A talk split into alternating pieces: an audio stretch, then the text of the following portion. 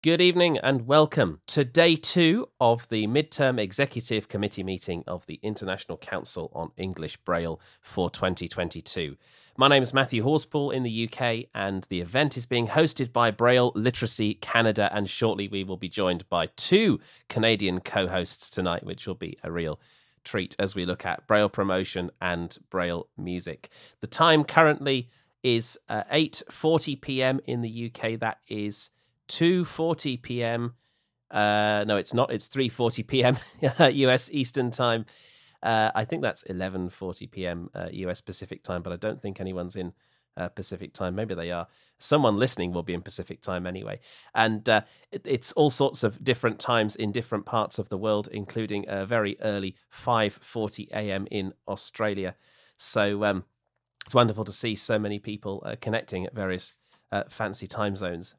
We'll be getting started in about 20 minutes' time. Just a quick rundown of the agenda. We'll be starting, I think, with a bit of deferred business from yesterday, actually. It should only take about five minutes, and that is the approval of the minutes of the May 2022 uh, executive committee meeting. That's just the regular one, not the midterm one, just a regular um, executive committee meeting.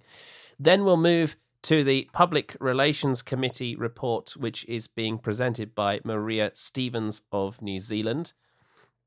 After that, there'll be a discussion of independent efforts to create new Braille codes stroke tables.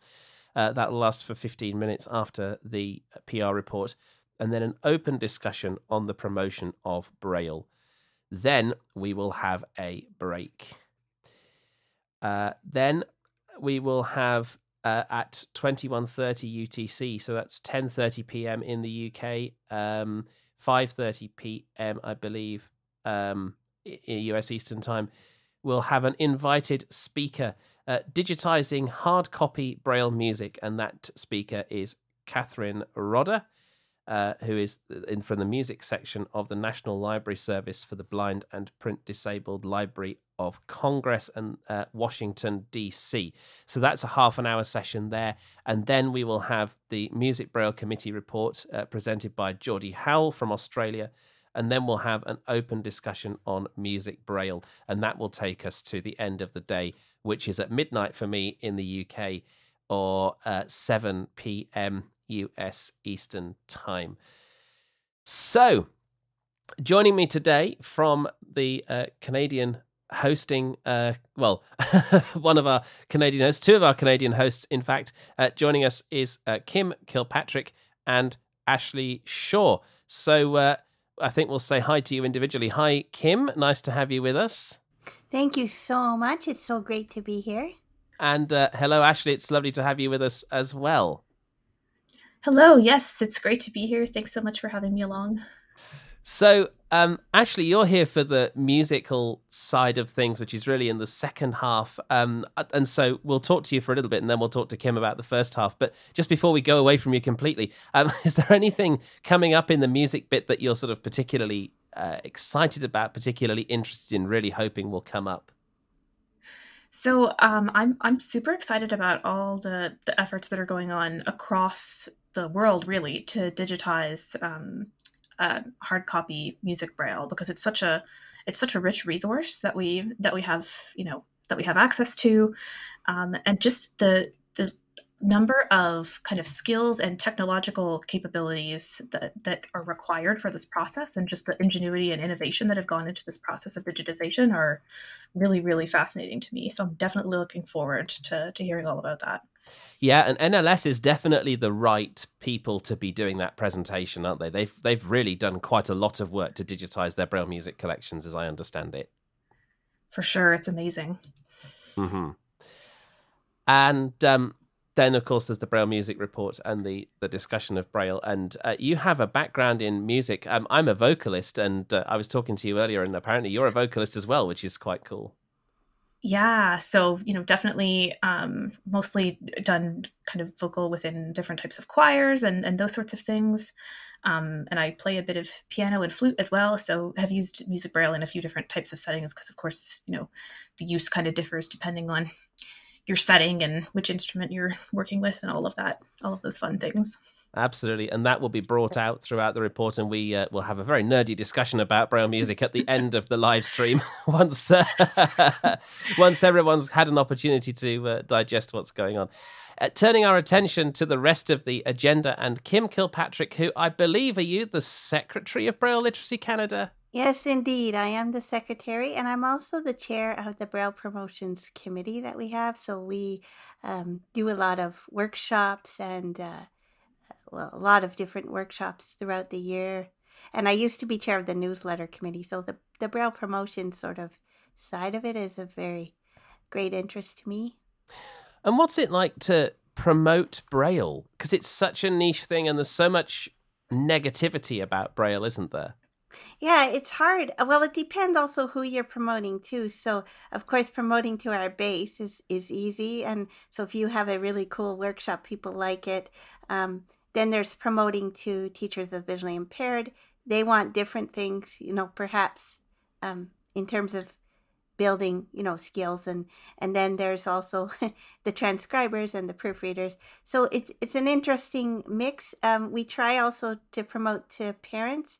Don't don't seem to have a lot of them you know, coming to things, which is kind of sad because my mom learned Braille when I was really little, and I'm really glad that she did that. So, um, but I, I think yeah like promoting to the public too is to try to really make sure that they know that braille is not obsolete and that we use it i use it more than i ever did i think with with braille technology braille displays and braille always paired with everything that i have. So I, I it is a tricky thing it is a tricky thing to try to promote and to educate everyone about it and uh, to get people excited about it sometimes I think it can be tricky. Mm. And sometimes you've got to get multiple people excited. So certainly when I've had to promote Braille to teachers in the past, the teachers themselves have been very enthusiastic about Braille, but said, "Yeah, but I can't make a use case for it for my manager, so we can't get it approved, and and you know there's not enough funding for it, and all of that sort of thing, which can be really difficult."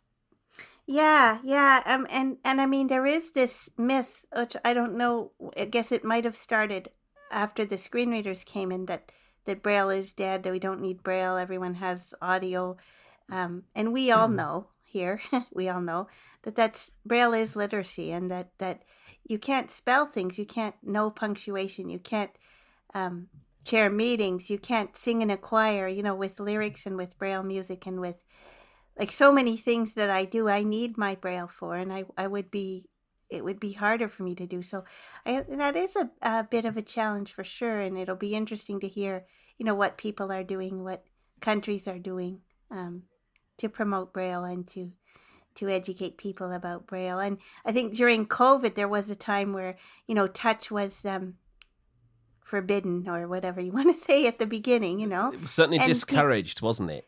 Yeah, and people were saying, "Oh, don't touch anything." And we said, "Well, wait, what about the braille elevator buttons or the braille signs?" You know, you wouldn't ask someone sighted to not read print, right? Like you can't ask us to not touch braille. Uh, so that was an interesting time too to hear. Like no one said actually came out and said don't touch braille, but you know there was that sort of implication, I guess. Well, certainly, yeah, it was definitely implied, wasn't it?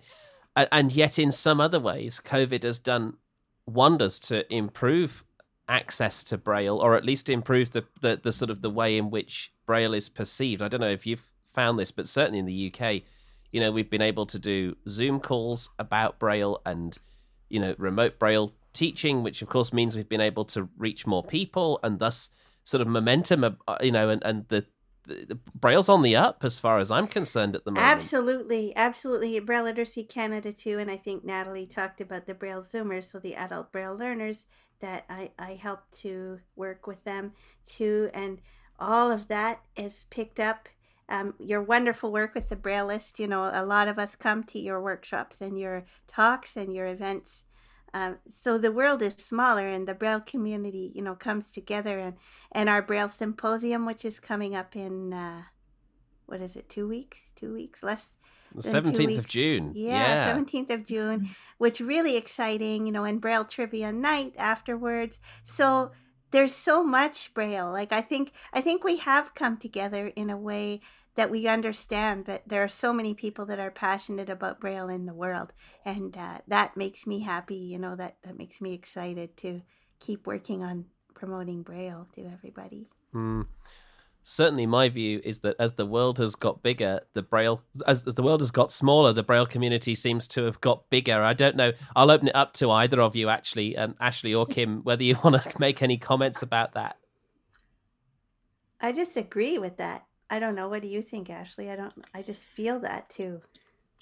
Um, I mean, I think it's it's increased. What's increased is our sense of community. So mm. that's a lot more difficult to have when, you know, there's just a handful of people who get the chance to come together in person for meetings every so often, which I know is is a real privilege.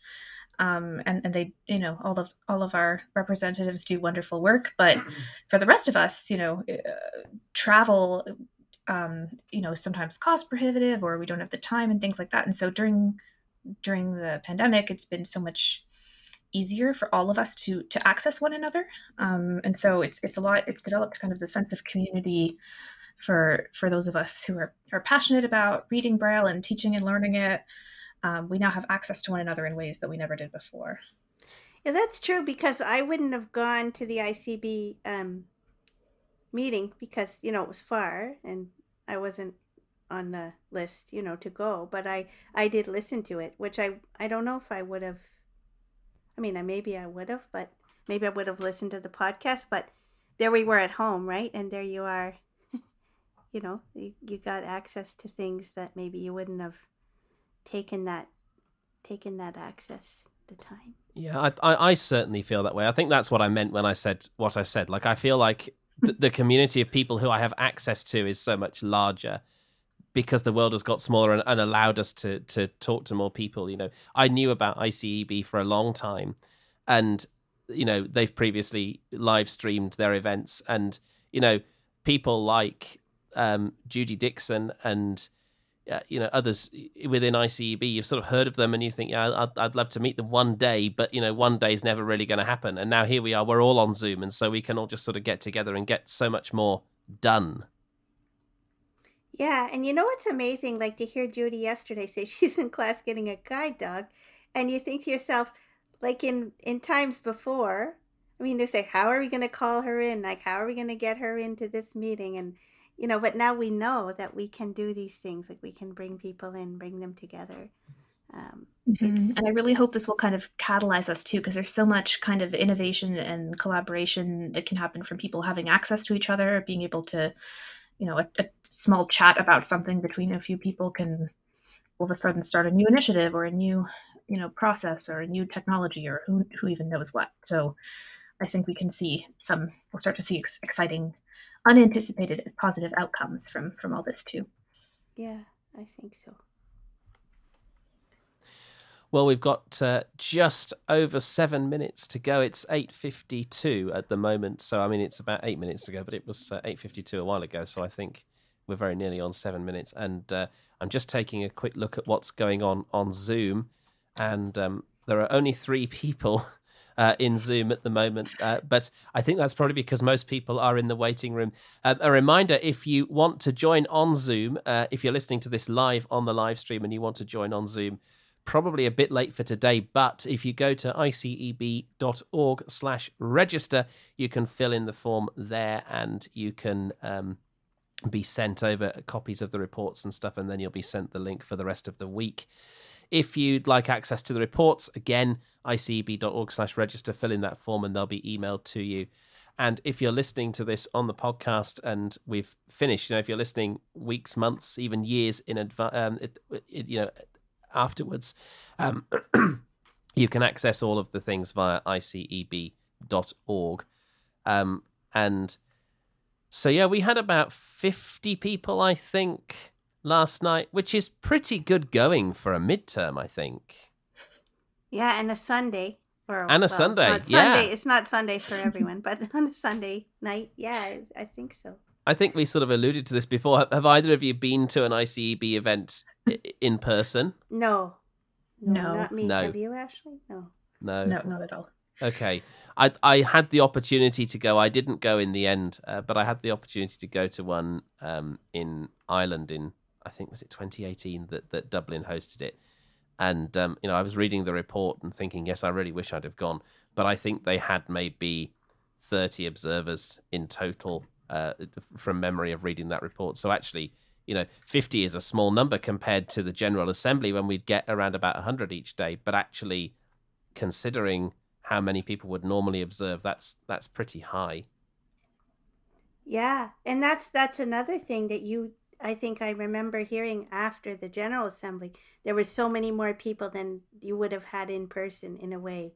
So in some ways, it was so good to have that ability to, like mm-hmm. I think, like Ashley said before, people wherever they are could participate and could could attend. Yeah. Just looking ahead to the rest of the meeting and the um, and going back to the music stuff a little bit. I said to I said about Ashley being a vocalist. Kim, do you have any musical experience at all? Yes, I used to be a music therapist. Well, I, I guess I still am. I guess once you are, you are. I did mostly learning by ear, and and I guess one of the things that fascinates me about Braille music is I I grew up hating it, like uh, because I had teachers who didn't know it very well, and they learned, they taught me my music by ear, and again, I wonder how you promote that love of Braille music and that uh, that passion for it. You know, because I I just never had it, and I wish I did because I'm um a crazy mad keen on all things Braille, but Braille music just has never. I I know it sort of, but I've never really gotten into it, so maybe Ashley can uh, can encourage me to get to get better with my braille music. But that's something I I, I wonder about. How do we get people um, passionate about braille music somehow? I don't know. How did you, Ashley? Like, how did you get into it?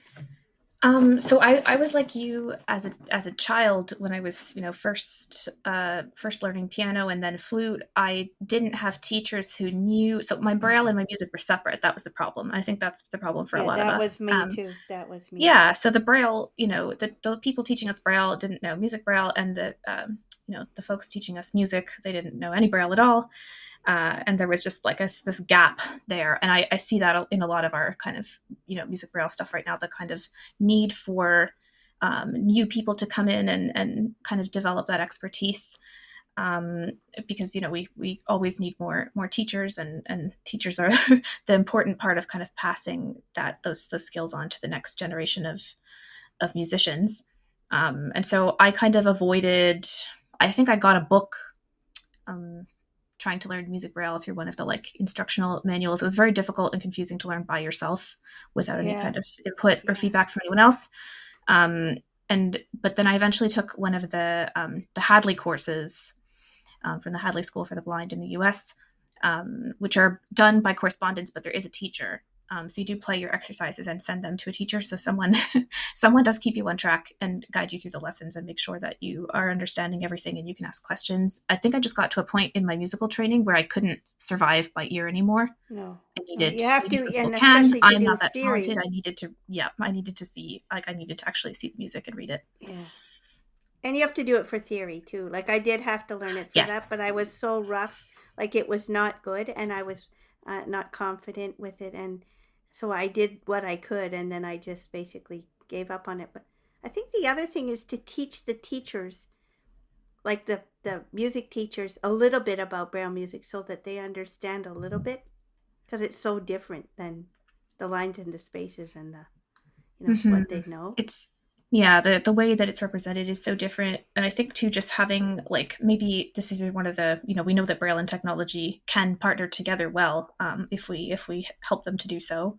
Um, and so I, I, think there must be so many new opportunities now for um, you know sighted teachers and and blind music students or blind music teachers and sighted students to work together on a on a piece of music um, and have access to the print and the braille uh, together. So I, I hope that those that those developments are coming along. I haven't been present in a music education space for quite a while now as an adult, but um, I'm definitely very excited to hear about new developments like that. Because yeah, we need we need the all the kind of music teachers we can get on board.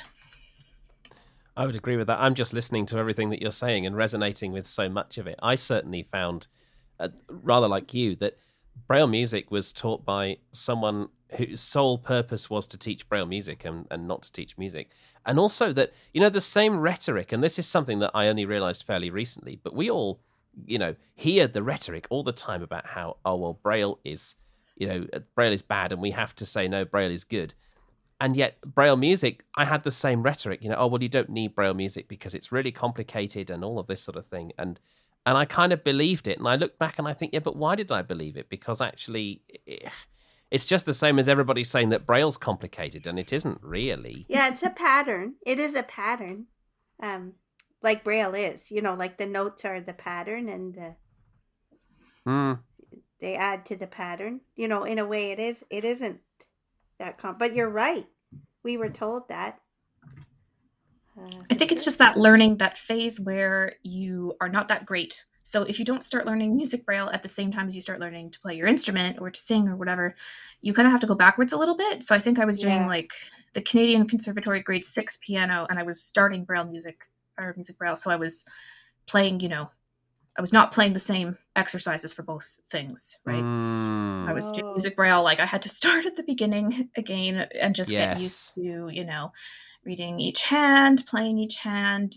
It's it's a different way that it gets encoded into memory. I'm, I do not have proof of that. yeah. But um, I imagine I, I feel like it is a different way that it encodes from when you listen to it versus when you read it in braille. Um, and you know, but eventually I just kind of got jealous of you know sighted folks who were playing at the same level as I was, who could just oh, pick something oh. up and yeah. and you know and play it. Not that that's the way it works with music braille, but it's it's a lot closer mm. um, being able to actually read the music than it is just you know hearing a piece and then trying to break it all down into its component yeah. parts. See i'm at that point now. So i sing in the choir at coventry cathedral and um, i'm at the point now where i'm starting to realize that actually if i could read at the same level that everybody else could read then i'd be okay. But because i can't i'm now being held back. Oh yeah, and that's such a shame because that's not actually the music braille's fault. No, not that's at all. the fault of like you know we don't actually bother to go learn until we kind of are are you know reach a, a plateau. Yeah. Um, and if if you know our teachers like no one lets well my teacher wasn't letting her sighted uh, students get get out of you know learning to read sheet music. They had to do all their theory exercises mm. and whatever from the beginning, from the very beginning, right?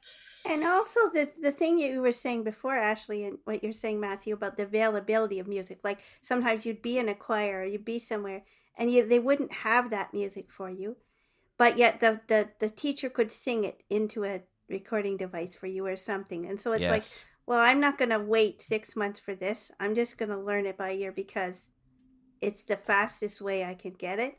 Mm. Um, so if there is music available, or if there's a way of getting it on your braille devices, or you know ways of getting at that music fast, then more people will probably use it too. I don't know. That's Mm-hmm. And that brings us back to digitization because I know yeah. that one of the efforts that the uh, National Library Service in the U.S. is making is to put those digitized copies um, uh, online where they're available to the the folks who have access to the to the NLS, so they can mm. download them. And so, if you can imagine that, you know, you're about to start a new piece at choir rehearsal tonight's the first rehearsal, and on the way there, you download you download it yeah you download it and you does, put your part on the braille display does that mean we get it like at other libraries like hopefully with um, the marrakesh that that means that we at CELA like CELA would get it or rnib would get it or someone would get it that we would they wouldn't just. Yeah, I would imagine so. I'm like the furthest thing from the Marrakesh Treaty. Uh, I I know, but but yeah, but I would imagine that that's that's how it should work. Everyone should able to share it. more easily all of these scores because you know different libraries have access to, and there's so much. Like if you put all of the music together, um, and because music is like that that international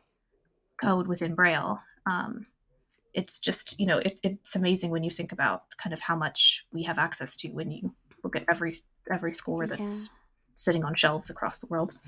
And think about technology. Like I'm really geeky about braille technology too. But imagine like multi-line. Like as the multi-line braille displays become more um, prevalent, pre- revel, uh, prevalent, prevalent. Is that the word? I'm I think so. uh, then, th- then reading that braille music will be easier. Like, like you know, as things happen like that with the technology and the braille, not just the scores, but the ability to read more than one line will help with braille music, I think, too. For mm. sure.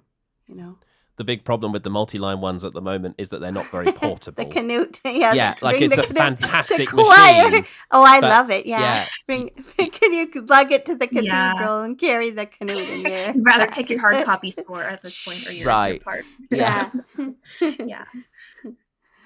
What's really um. exciting me as well is the the translation aspect of this. So actually, at the moment, scores are SATB or what have you, and you know you have to have SATB or whatever is available.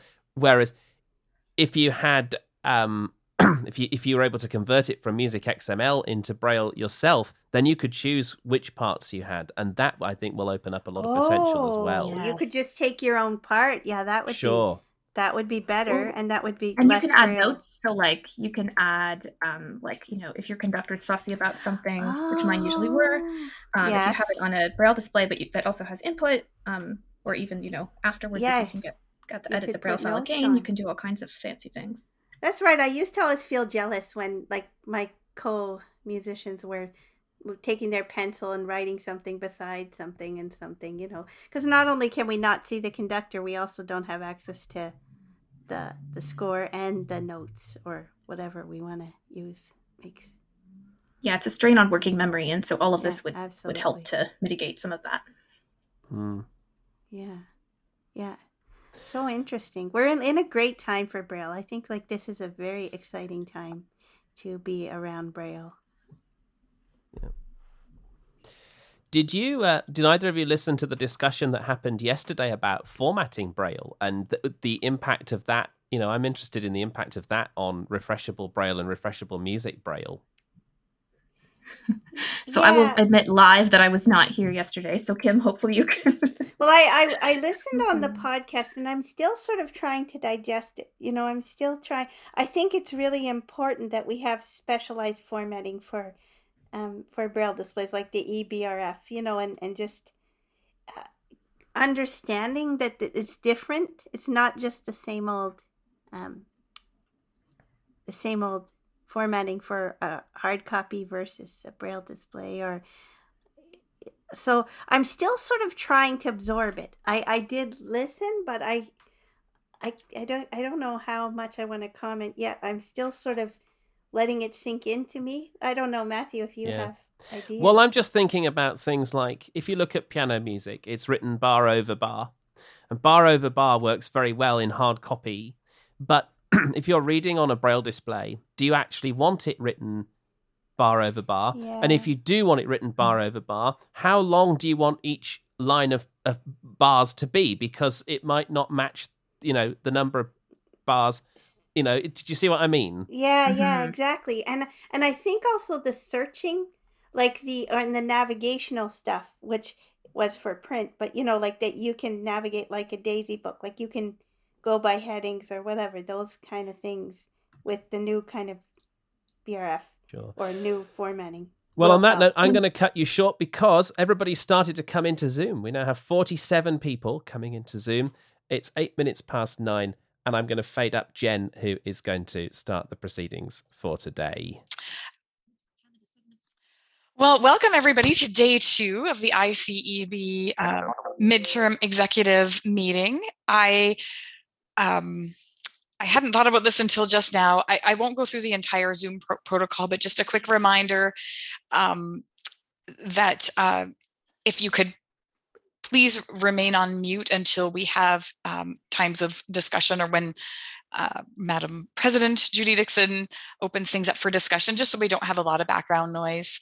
And uh, I guess we'll leave it at that for now. Um, and we will, when there's time for discussion, we'll just um, have people raise their hands and our fantastic moderators, Anthony Tibbs and Daphne Hitchcock, will um, will be monitoring the raised hands. So we'll facilitate the discussion that way. So again, welcome to day two of the midterm meetings. We've got lots of fun things going on today, but again, just um, to make you feel like you're virtually in Canada, we're going to have a little CanCon moment now to start things off. And so what I, I decided to do is because we, you know, we were having this great discussion about reading towards the end of the day yesterday. So I thought I'd do a little bit of CanLit. Everything is can this and, you know, can that. So CanLit, um, this is not a list of books that you'd necessarily be given to read in high school or university classes, but it's just a sampling of I don't know, things I thought you all needed to know about. Some of them more or less well known. So I would like to start with a book that was just published last year by Groundwood Books. It is very cool. It's called This Is How I Know, a book about the seasons, written by Brittany Luby, translated by Alvin Ted Corbière and, and Alan Corbière. And what this book is, is um, it's a book for for kids and it's um, it was transcribed by our very own Bonnie Reed for one of our national, uh, the National Network of Equitable Library Services um, as well. And Bonnie did the braille and there's all kinds of tactile graphics as well. And it's um, the book is in English. It's a print braille book. It's in English and Anishinaabemowin. Anishinaabemowin, sorry. And it's about an Anishinaabe girl and her grandmother and it just goes through the different seasons and she says you know this is how i know it's summer. And there are several pictures um, that are summer related. There's one where they're in a canoe on a lake and and it goes through all four seasons. And so it's it's very cool. And i wanted to highlight that. Um, another um, very different genre from children's books if you're into murder mysteries, there's a couple of Canadian women authors that I wanted to highlight. One is um, uh, Gail Bowen, and she's written a number of books, including the Joanne Kilbourn mystery series. And she's um, this they're based in it's based in Regina, Saskatchewan, and so it's just kind of cool because it's it's again you know very um, you know you get a sense of different things that are are pertinent to maybe that part of the country, but um, so they're you know they might keep you up at night but you know murder mysteries there you go. And also louise penny who i think has is more well known kind of internationally but she although she writes she's anglophone and she writes in english but her um, armand gamache inspector gamache series it takes place in the eastern townships in quebec. And um, there's a whole series there. So it really does give you a flavor of english french relations and different different things that are unique to that part of the country and i will say about these books there's a um, there's a there's a b&b in the village where you know all these murders happen and the descriptions of food are just mouth watering it's it's just it, i just, i want to go and stay there and just eat. It really does come always back to food for me. I'm starting to realize that. Okay uh, the next author that i wanted to highlight is a canadian author a children's author named Jean Little. And I mentioned her uh, partly because I loved her books when I was a kid, but she was a blind author. And I actually didn't know when I was a kid reading her books, I didn't know that she was blind until I read, she'd written a book about, um, about her guide dog or her, it was semi autobiographical. That's the right word so she's written a number of books uh, from Anna. She's, there's a bunch of uh, Dear Canada books that cover different periods in our history, and a book called Look Through My Window, which is one of my uh, favorites of hers. And she she um, lived to be something like 82, 83. She she actually died early in 2020. Uh, um, and fourth, I'm uh, L.M. Montgomery, Anne of Green Gables. I could not list a bunch of Canadian books without mentioning Anne because I love her. And if you uh, want to learn about life in PEI in the early days of um, of Canada as a country, these are good books to read. But L.M. Montgomery, actually, apart from the Anne series, she wrote a bunch of other books. And one of my favorites is uh, there's a Blue Castle, which is uh, actually takes place in Ontario, and a book called Jane of Lantern Hill, which happen, takes place in Ontario and PEI. And I really like this book because Jane really sort of comes into her own in this book and she really learns to stand up for herself. She really comes out of her shell and, and it's just a fun book. And finally, for those of you who might be into poetry, um, we don't want to forget uh, Robert's W Robert W. Service and the the spell of the Yukon. And so this is a little book of poetry uh, that's lots of fun. It has poems such as The rhyme of the Remittance Man and The Shooting of Dan McGrew. And my personal favorite, this is one of the most fun poems ever, The Cremation of Sam McGee.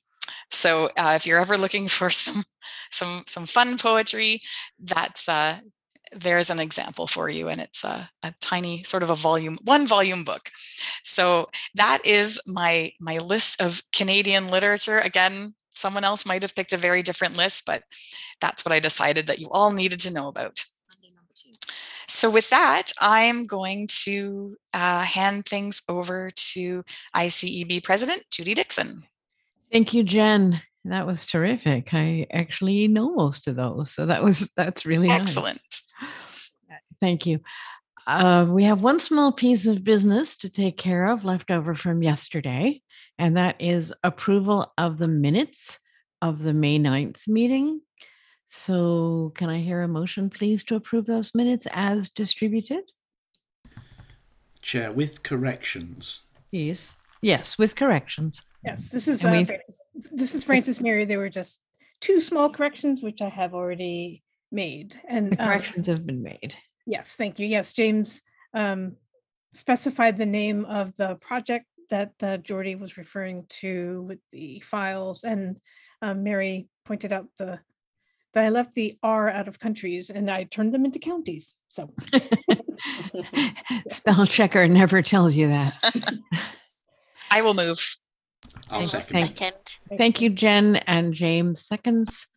So remember, just to remind everyone, only the executive committee is voting. So all in favor Aye. Aye. and opposed? Fine. Thank you very much. So that takes care of our leftover piece of business. Today, uh, the meeting is in two parts.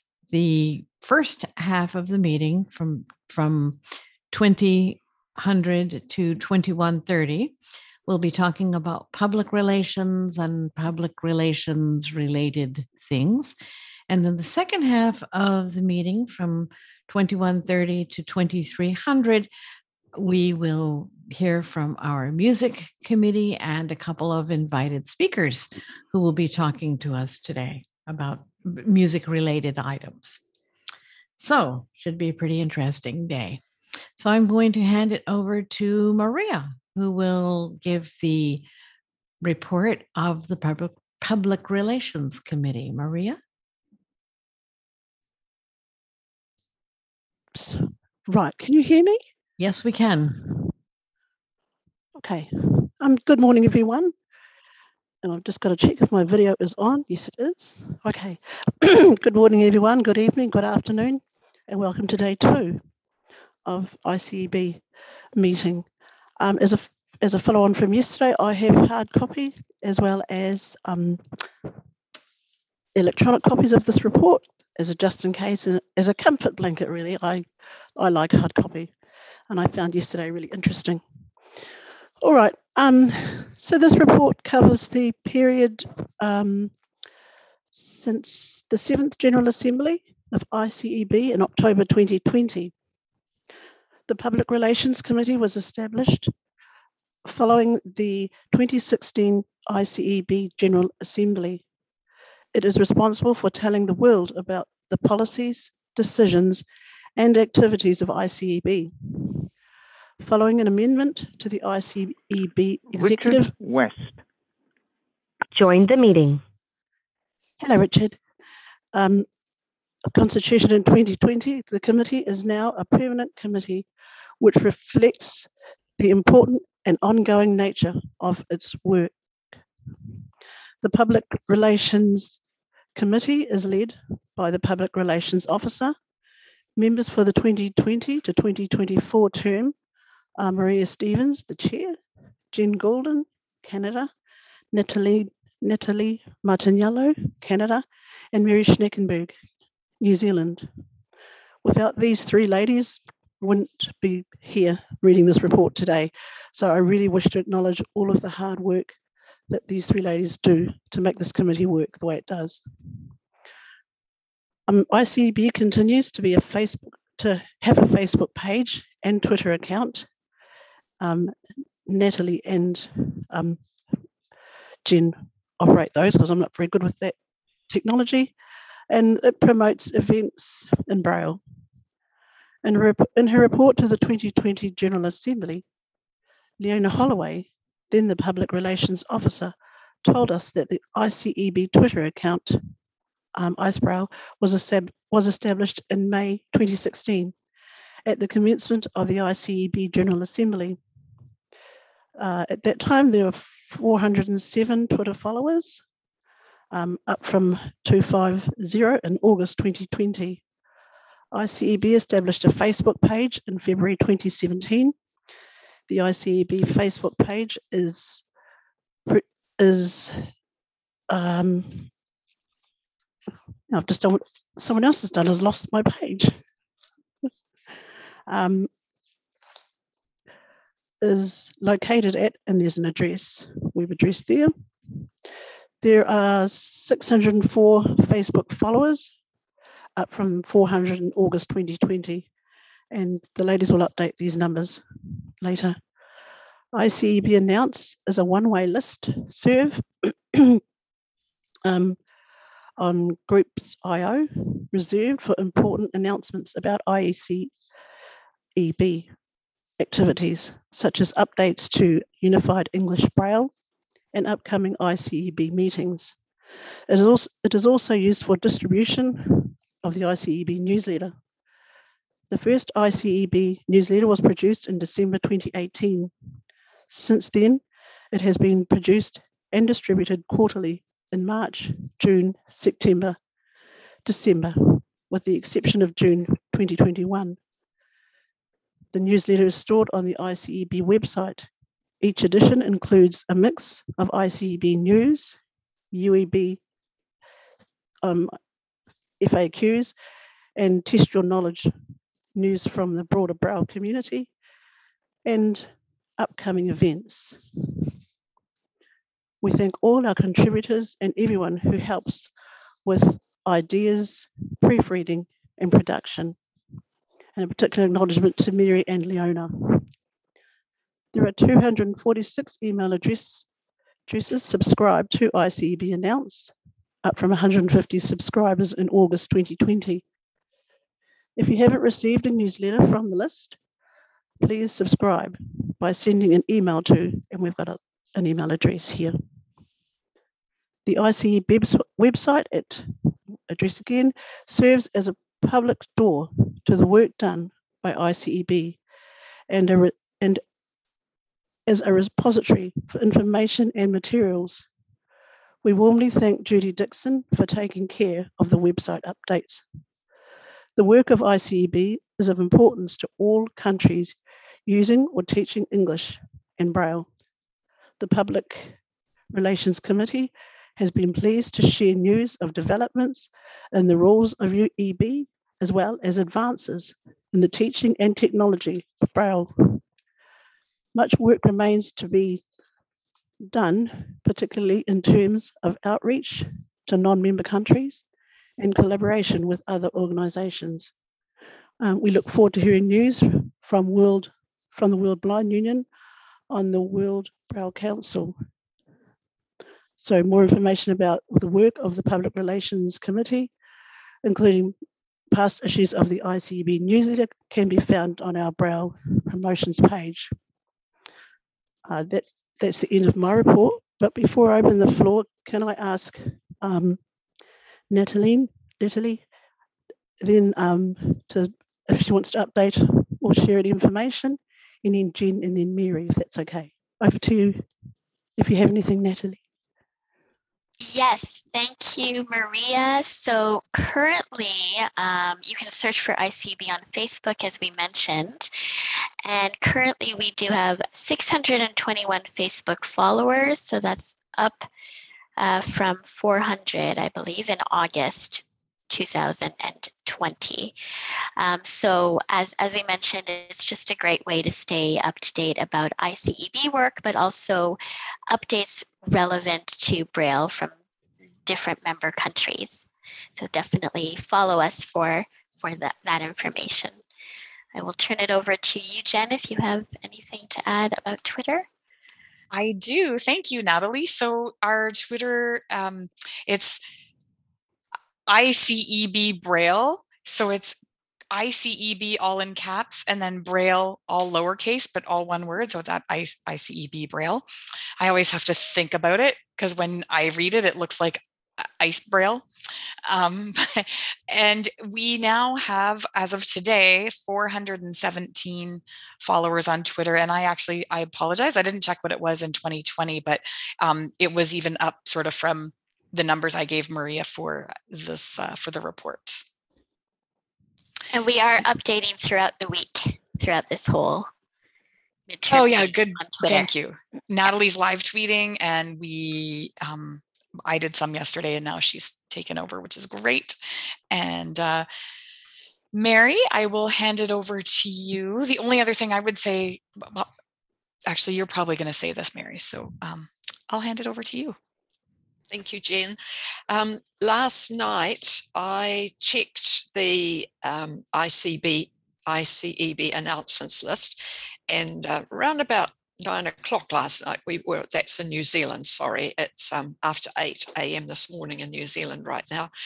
So 11 hours ago, it was 265. However, um, I am one of the people that gets notifications of every new enrollment.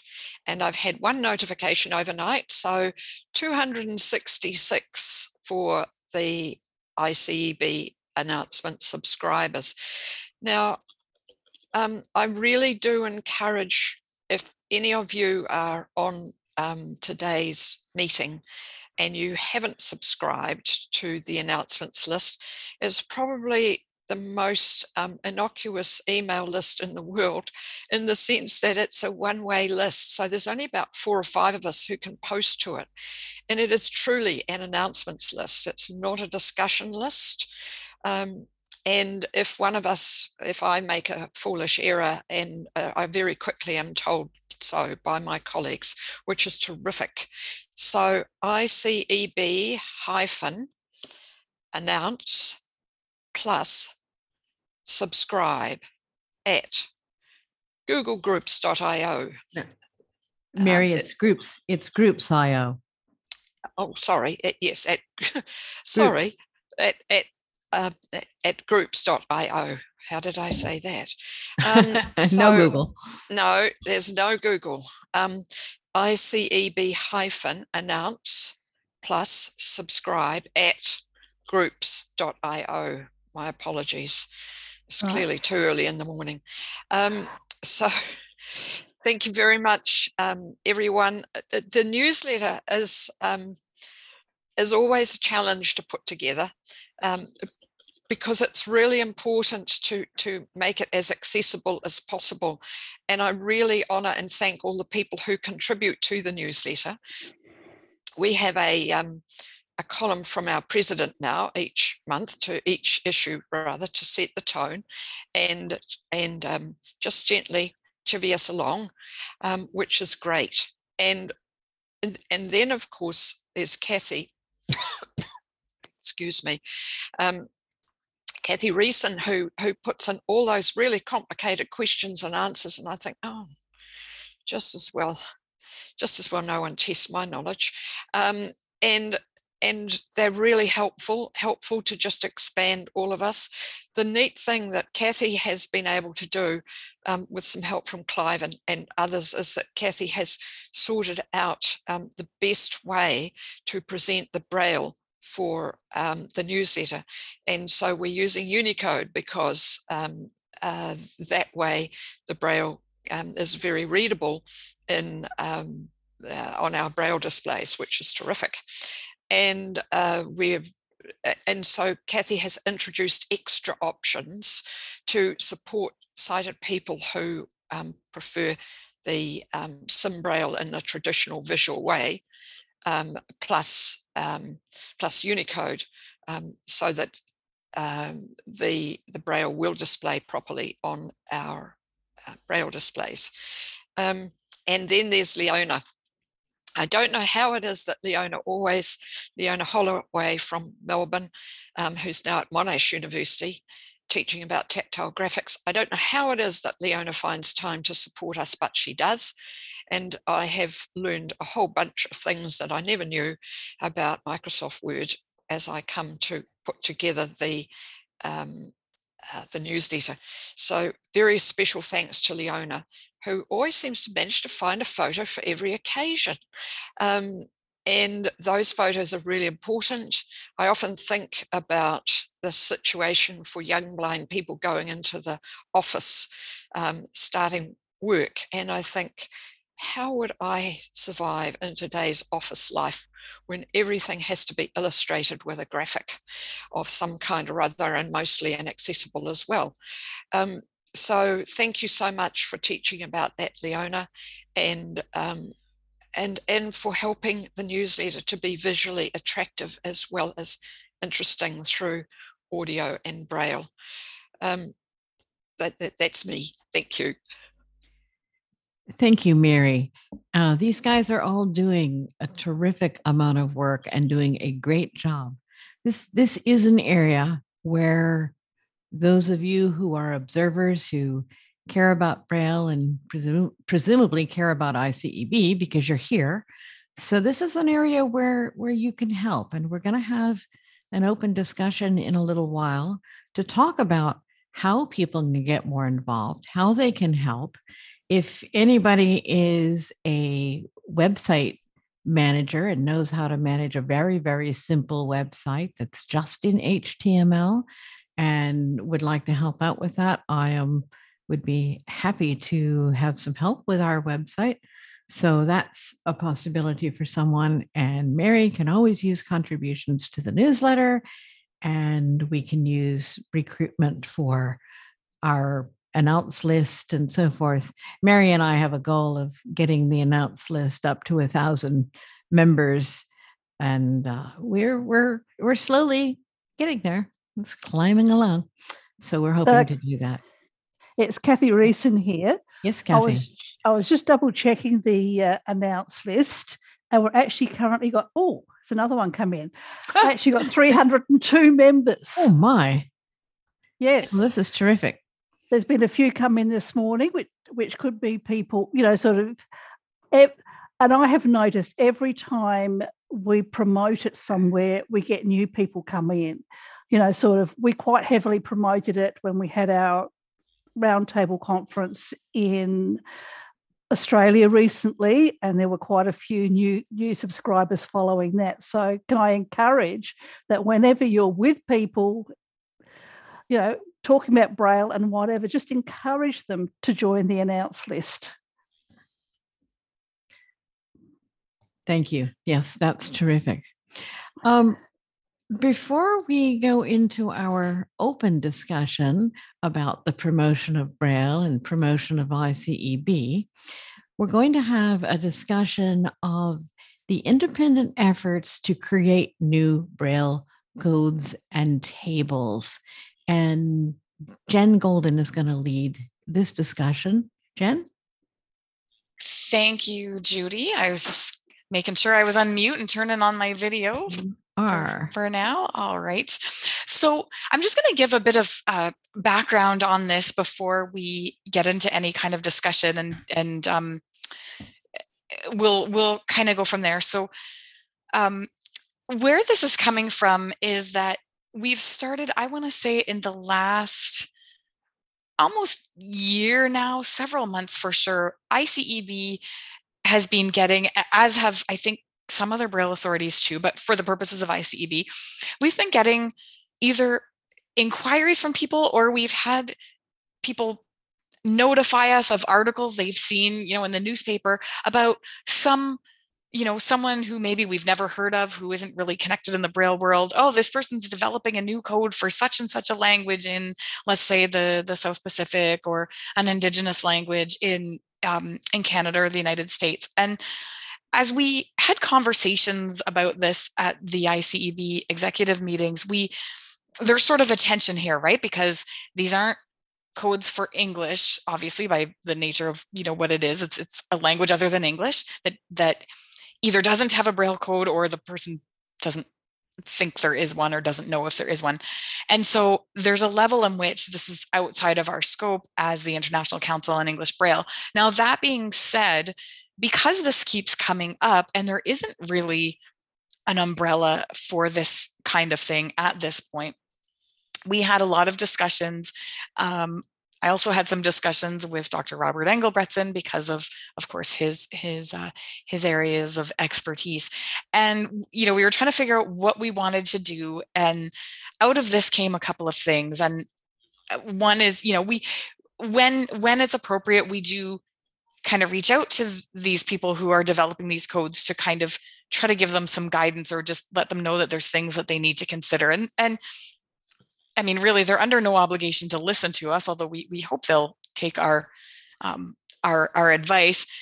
Sometimes they do, sometimes more often than not, they, they just kind of do their own thing. And so the one thing that we did decide to do is, uh, um, and I'm, I am working on this and the, my plan is to have this sort of ready for the executive to review before the end of the summer, um, is just kind of a very general sort of I don't even want to call it a white paper, but just a very general document that that gives sort of here's the guidance. You know, if if you're somebody that's going to try to develop a code before you get too far along in your process and get kind of too excited about it, here are the things that you need to consider. And I'm going to talk about what those things are, but I'm just going to sort of stick to our the process stuff right now.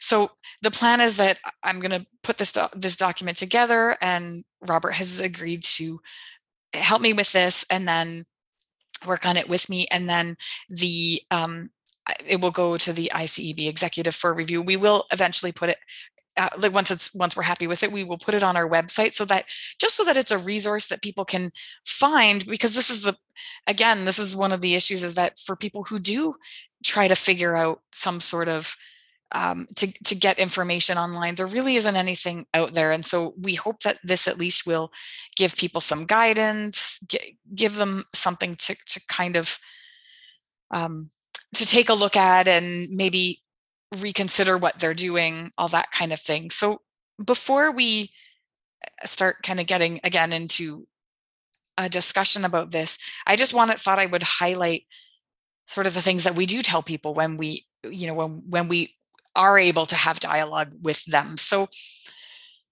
there are different components to this, right? So if someone wants to develop a code for another, you know, for whatever the language is, there's first of all, there's okay, maybe a code already exists and you just don't know about it. So you need to make sure that there really isn't a code that's being accepted by that community. So that's that's where people need to start. And speaking of the community, as wonderful as it is if someone really has a heart to you know i really want i really want these people to have a braille code that's great we we want them to have a braille code too but the initiatives the codes that are most successful are the ones that start within the community when a speaker of the language initiates the process and says you know what? This is this is something that we really need.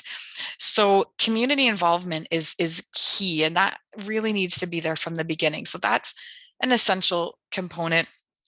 And then the aspect so let's say that you have that. Let's say that someone you know within the community a language speaker they're really keen to do this and and then what what they really need what's sort of needed to make sure that the process you know works well and that the the ultimate the resulting code is uh, efficient is is you know is valid is going to be accepted you know within the community is actually going to help braille readers who speak whatever the language is in question, you do need the perspective of braille readers and also people who people who understand how the code works and and by that i don't just mean knowing the symbols.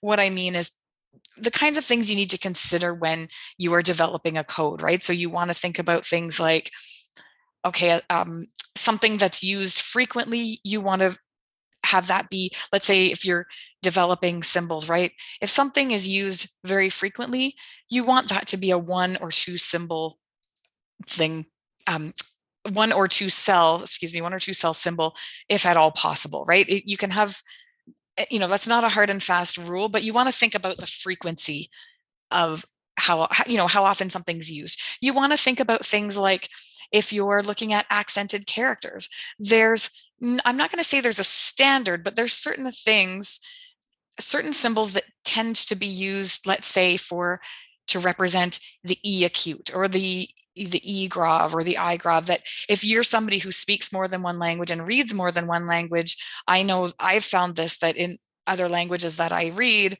there's a lot of overlap in you know the accented character symbols which makes it a lot easier when you're learning another language. I just started studying greek last year and i was like oh good these accents are all fairly familiar to me because the the people that developed the greek um, you know the greek code took this into account and, and they actually did this and so it makes it much easier for braille readers especially if they they've already they already know other languages. So there are and there are other things that's just a sample i'm, I'm not going to you know this won't be exhaustive but you need someone who has that perspective.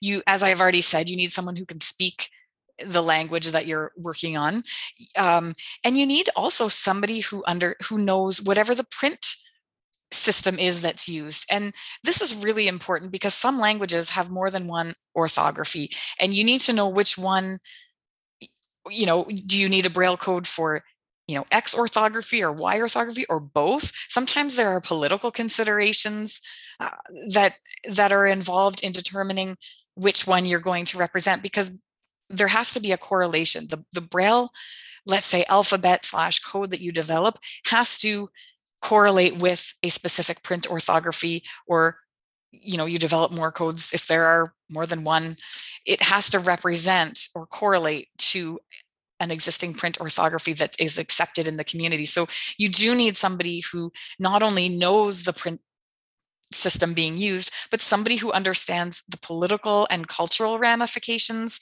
of, you know, choosing one orthography over another or how that all plays into it. So this there's, there's a lot of detail that that you really need and having somebody with a linguistics background who understands you know just how some of this stuff works and how the mechanics of language work and how it interacts with with with writing systems. So it's a little more I, i'm not trying to say that oh it's so complicated and nobody can do it but very specific people but really it's more complicated than people tend to assume. So this idea that you can sit down and and just sort of come up with a braille code in you know 20 minutes half an hour is really going to do a disservice to the people that you're trying to help. And so this is kind of the context of where we are at and why we wanted to at least get something out there. Uh, the the final component that i would mention too is that let's say you've done all of this all these things i've talked about you've had all the right you know you've had all these players involved and you do put together a code.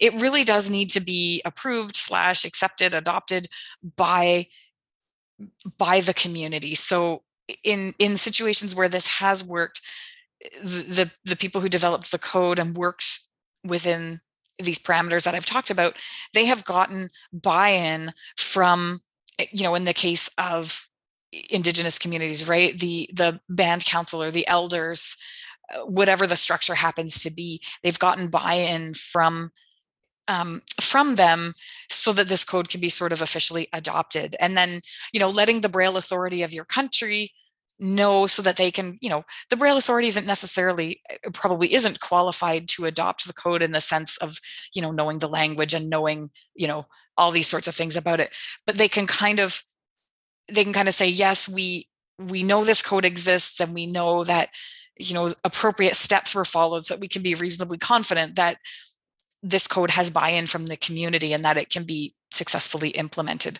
So that's kind of a big picture. In terms of um, updates that I have, you know, like I said, we've had a few of these requests. We have a situation in Nova Scotia here in, in Canada where um, the Mi'kmaq language is um, one of the uh, very prevalent Indigenous language that is spoken. And so I was contacted uh, several months ago, as was uh, Dr. Robert Englebretson, by a transcriber in Nova Scotia who really who had a student who is a speaker of and she she really wanted to develop a code.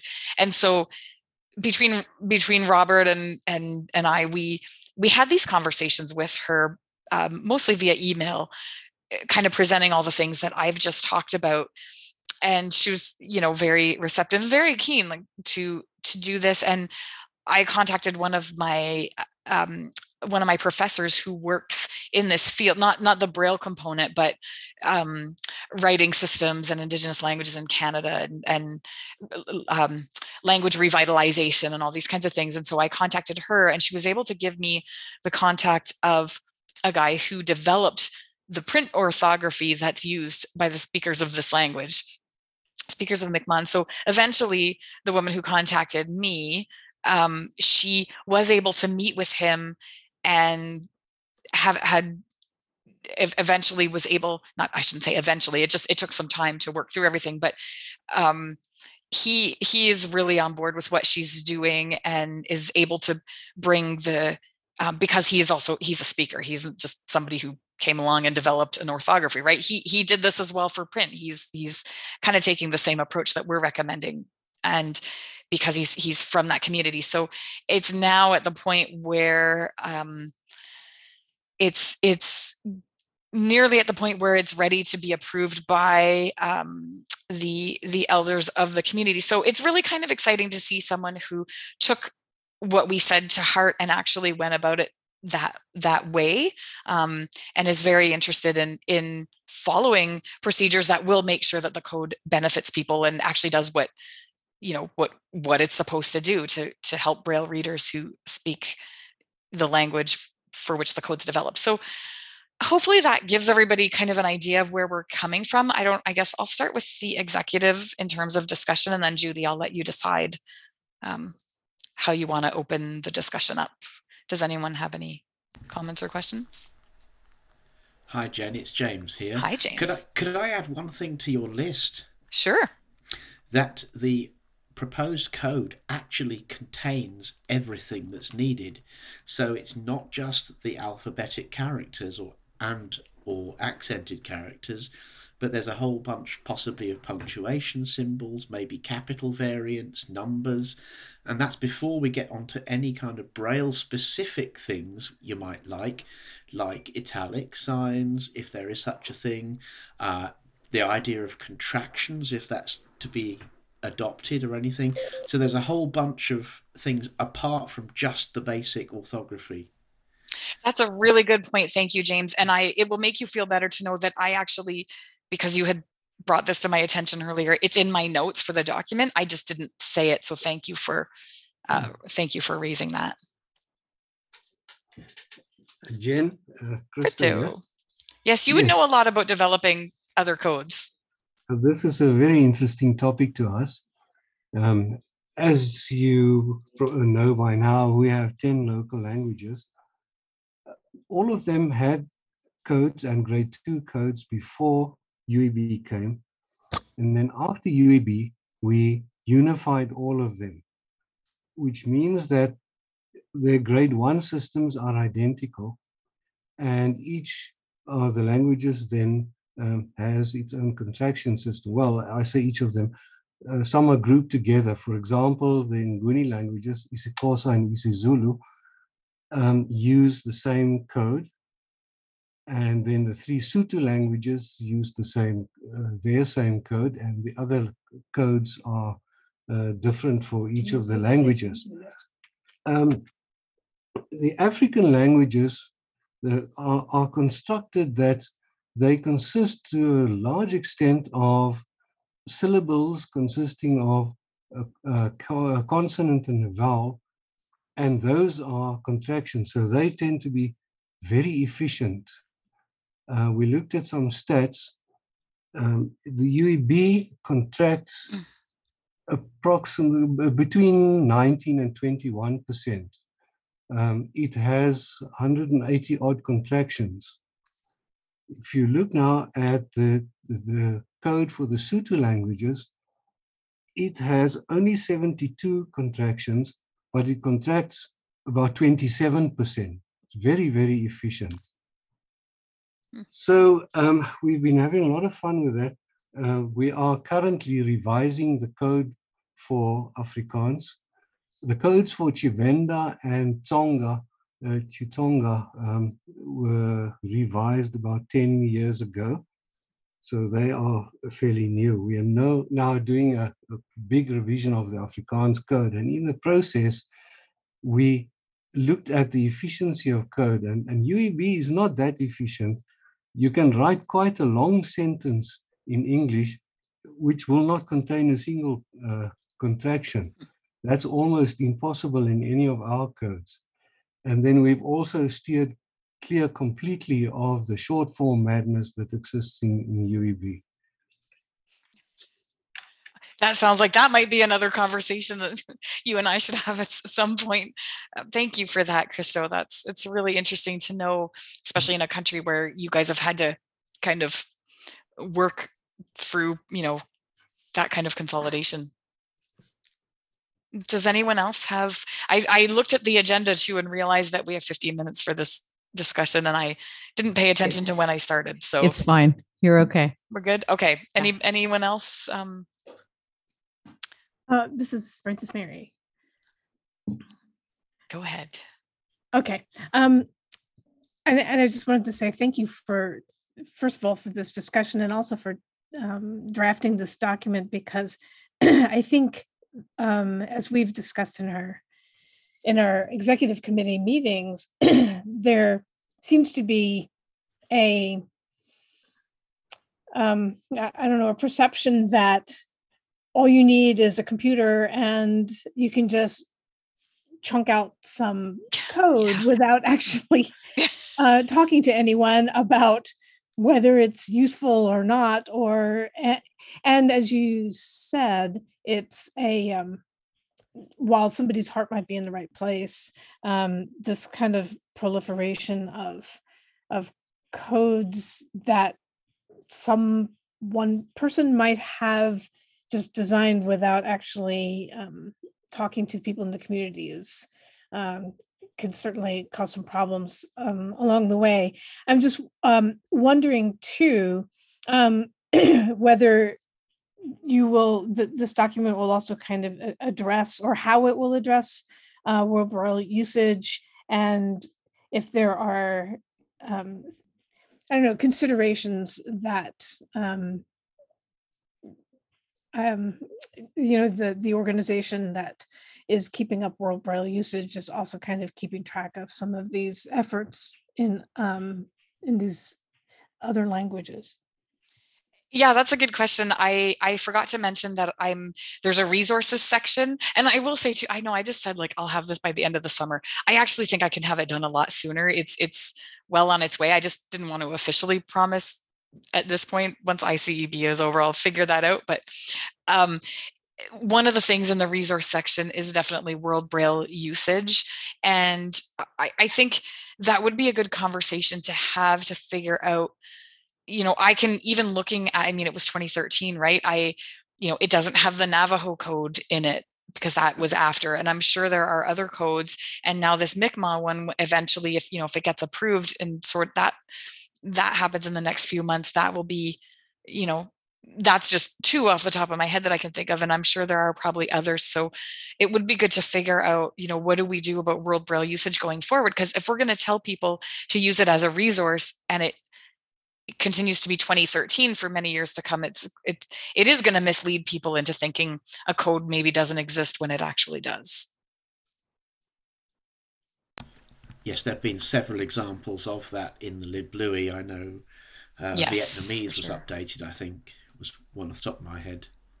well and and you're right too james that's i was thinking about languages that didn't have braille codes in 2013 and now they do or that we just didn't know about in 2013 but you're right there's also the fact that you know as as much as world braille usage isn't exhaustive in the sense of having every single symbol from a code you're right too that you know when a language is updated it could be that there's things in world braille usage that are no longer accurate. And again That's if we're referring people to it eh, that's going to be problematic. I don't know how much World Braille usage is being updated in real time. i don't think it is at all but I i, shouldn't i don't want to say that so. definitively but I know Perkins did create an email address at my request uh, in the last year or so where people can send information about new things, but I don't know what's being done with that information. Kim would Kim would probably know, but Kim is un- unfortunately not here. yeah I, I can definitely she was someone i was going to follow up with in Yeah. doing this document just to see because even that right that email address how how um eh, there's you know to your point whether anything's being done with it but how many people know about it and can write to Right. and say oh hey just so you know you know the language i speak has this code and it's But not it in is here we- it is yeah. World Braille usage at perkins.org. okay good to know Um, Jean, it's Mary from New Zealand. hey mary Um, I absolutely understand and totally support that the community of the language users has to lead the drive. I don't know if there's a safe way for you to politically introduce um, something that's affecting me personally. In New Zealand, we have three official languages um, English, New Zealand Sign Language, and Te Reo Māori, and that's the language of our Indigenous people, Māori, who were here, came to New Zealand several centuries before um, colonial English people arrived. Um, Te Reo Māori is becoming more and more and more um, spoken, used uh, Mm. in everyday New Zealand language. So, for example, um, the world of work um, is the world of mahi, M A H I. Um, and the word mahi can turn up in the middle of an everyday Radio New Zealand news bulletin, um, along with all the other English that might be in the rest of the sentence. So there is um, increasing not just recognition, but increasing respect for um, our Indigenous language, Te Reo Māori. Um, I have needed to braille and proofread a whole lot of Te Reo, it seems to me a lot over the years, and a lot, a good deal of care needs to be taken to make sure you, you set the code so that it will transcribe, translate correctly. Um, and that's fine, but it is tricky to proofread when you're not a speaker of Te Reo Māori. yes And it's even more tricky in the sense that um, Maori words are by and large longer than English words. So they would lend themselves to the correct, appropriate uh, coding for a contracted code. Don't ask me what that should look like, but it won't because I don't have any knowledge. I'm not a speaker of Te Reo Māori. yeah no understood So um, I- am I'm hoping to be able to lean on the community of um, Te Reo Māori speakers, particularly blind people who read the code. The, th- the challenge for us is that Te Reo Māori is very much a spoken language. It only became a written language when the missionaries turned up and, um, and produced uh, the first key um, dictionary of, of Maori words uh, was produced by one of the English missionaries, Reverend Williams.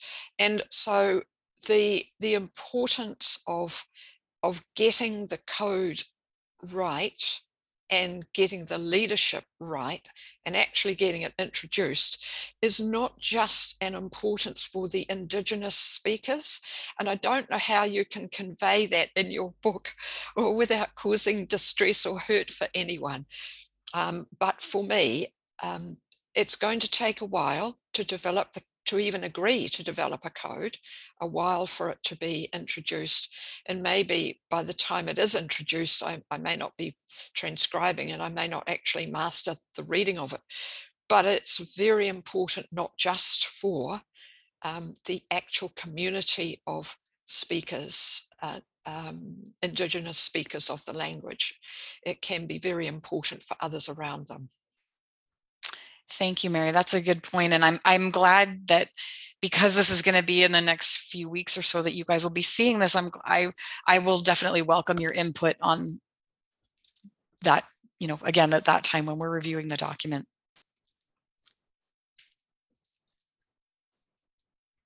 Jen, another little point that's just occurred to me Sure. is does the code go both ways, from print to braille and braille to print? Oh, that's a good point. Yeah, something.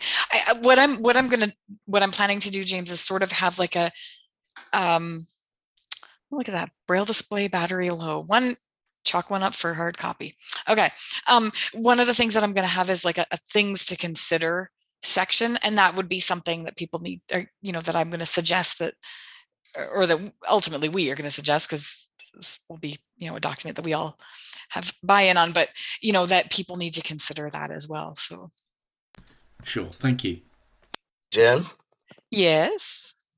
One of the one of the things Christo touched on when he was uh, trying to uh, portray the complexities in the uh, different languages for which we developed the codes in South Africa. It's uh, Tshivenda and, and Xitsonga, and these two languages have got diacritics, and diacritics are quite effective uh, and important uh, in some languages uh, and they affect the the character and the manner in which that particular character or word would be pronounced.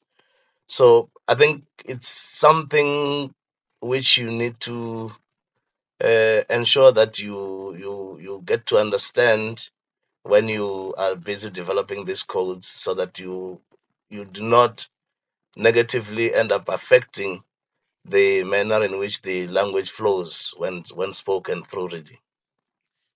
Yeah, these are all really good points, and I'm going to be happy that you guys are all reviewing what I do. For I mean, I'm going to make notes, but anything that that I don't include. The one thing I want to make sure is that we find the balance between providing some general principles, recommendation, guidance, etc., without getting too too too detailed. Mainly because you know we can't. There's so many languages, so many different kinds of languages, so many different you know so many different issues that would come up in very specific situations that I think that's one thing as an exec when we're reviewing this document that we're going to have to figure out what we think is sort of the optimal amount of detail to include in this document. Jen, it's Natalie. Yes, Natalie. Um, yeah, I fully agree. And um, I think that would be, and I'm sure you'll do this anyway, but a, a, point to really emphasize at the beginning of the document that this is not an exhaustive list of things to consider. That these yes. are kind of, you know, just some some important considerations, and and that every language is different, and therefore the needs will be different depending on the language and the culture. Um, and I know you mentioned the resource section, and I'm sure I'm sure you thought of this, um, but um, just reference to including links to the, the, different Braille authorities because that's that yes. is a, a really good way to begin to connect with people who speak those languages, um, just to get to the community.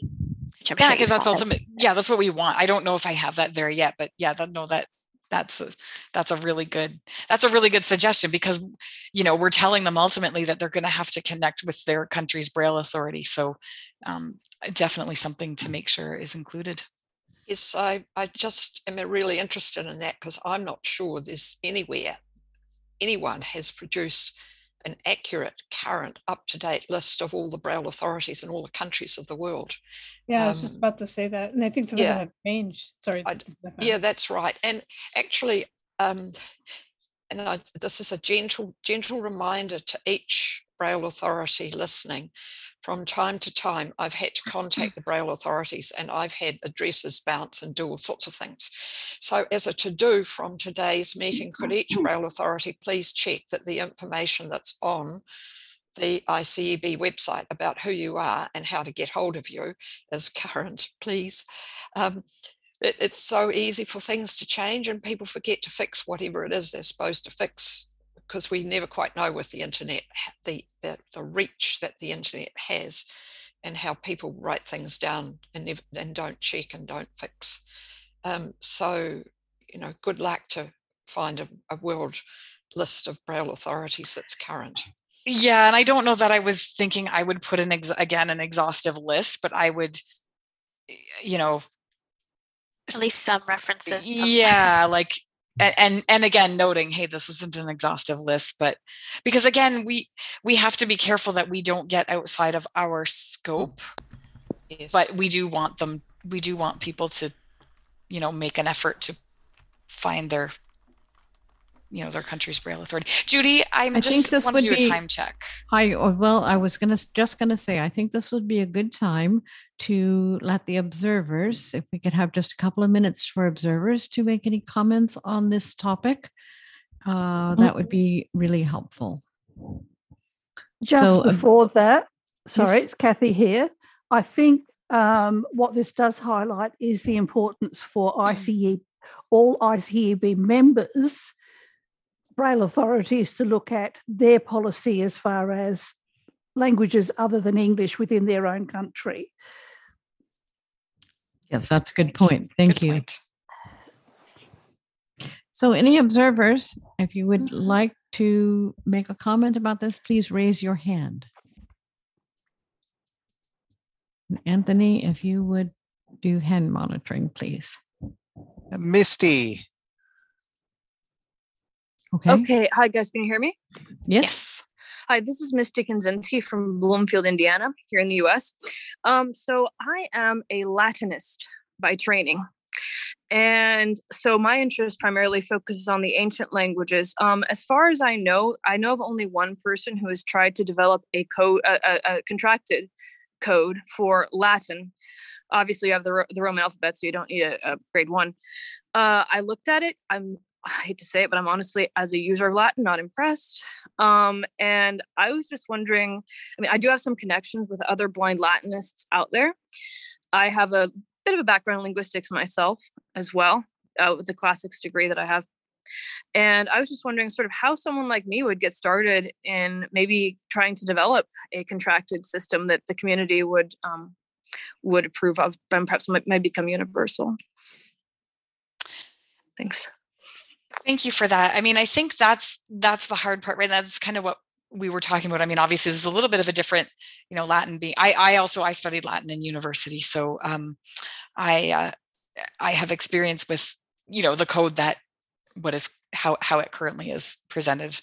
Um, again, I I think it all of these a lot of the stuff that i've just said apart from obviously you know what the orthography is but a lot of that you know and certainly it's probably less political as well but a lot of the same things would apply i mean i'd be happy to talk with you just because i am also a braille reader and i i know latin i'd be happy to uh, connect with you sort of off offline when we might have more Mhm. time to kind of talk about this and and you know think through how you know what you might want to what you might want to do where you might want to start um, so you, if you'd like you can the um, the address where you again info at blc lbc.ca if you'd like to send me an email there we can um, Almost definitely. so sure. Thanks so a much. I appreciate it. you're welcome Good. Anyone else? Okay, well, this has been a great discussion, and I think this is the first of several times that we will talk about this, and we will certainly be talking about it some more. Let's move now to our just open discussion of Braille promotion. And I want to open this up to observers right away because the executive committee has spent plenty of time discussing this. And this is, I know you heard what we're doing with social media, but what else? Are there other things we should be doing? Are there things are is what we're doing working? Um, I know we're preaching to the people who heard us because you're here, but any thoughts about what else ICEB might do for promoting Braille and promoting ICEB?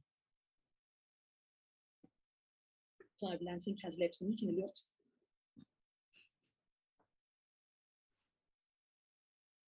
Hanif.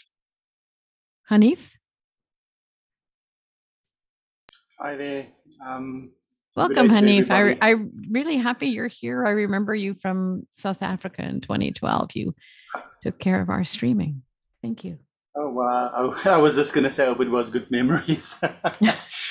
no, I, I this might have been discussed before, so I, I, I do apologize up front. But um, when when you correspond um, outside of um, ICEB using um, email, do you have signatures that would, for example, lead directly to a link where to subscribe to, for example, the mailing list? And that's the one thing. Um, the second thing is, um, do you have a very easy form that's, you know, easily accessible on the website? Um, and you know, even if you have one email or one one list or two lists, I don't know how many you have. I haven't looked at the site for for a bit. Um, do you have uh, an easy way to for people to actually subscribe? Uh, something that's not confusing. That's it. Thank you.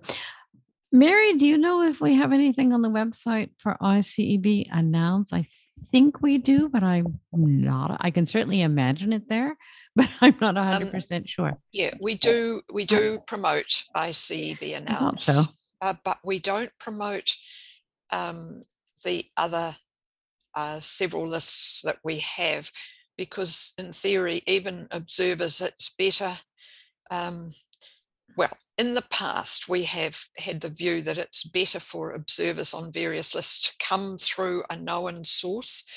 Um, I, one of the things that email is not quite as bad, I, well, in my opinion, in my experience, not quite as bad as social media that I hear about, is that our email lists are pretty well behaved and you get really, really good commentary on the lists that I'm monitoring, ICEB lists.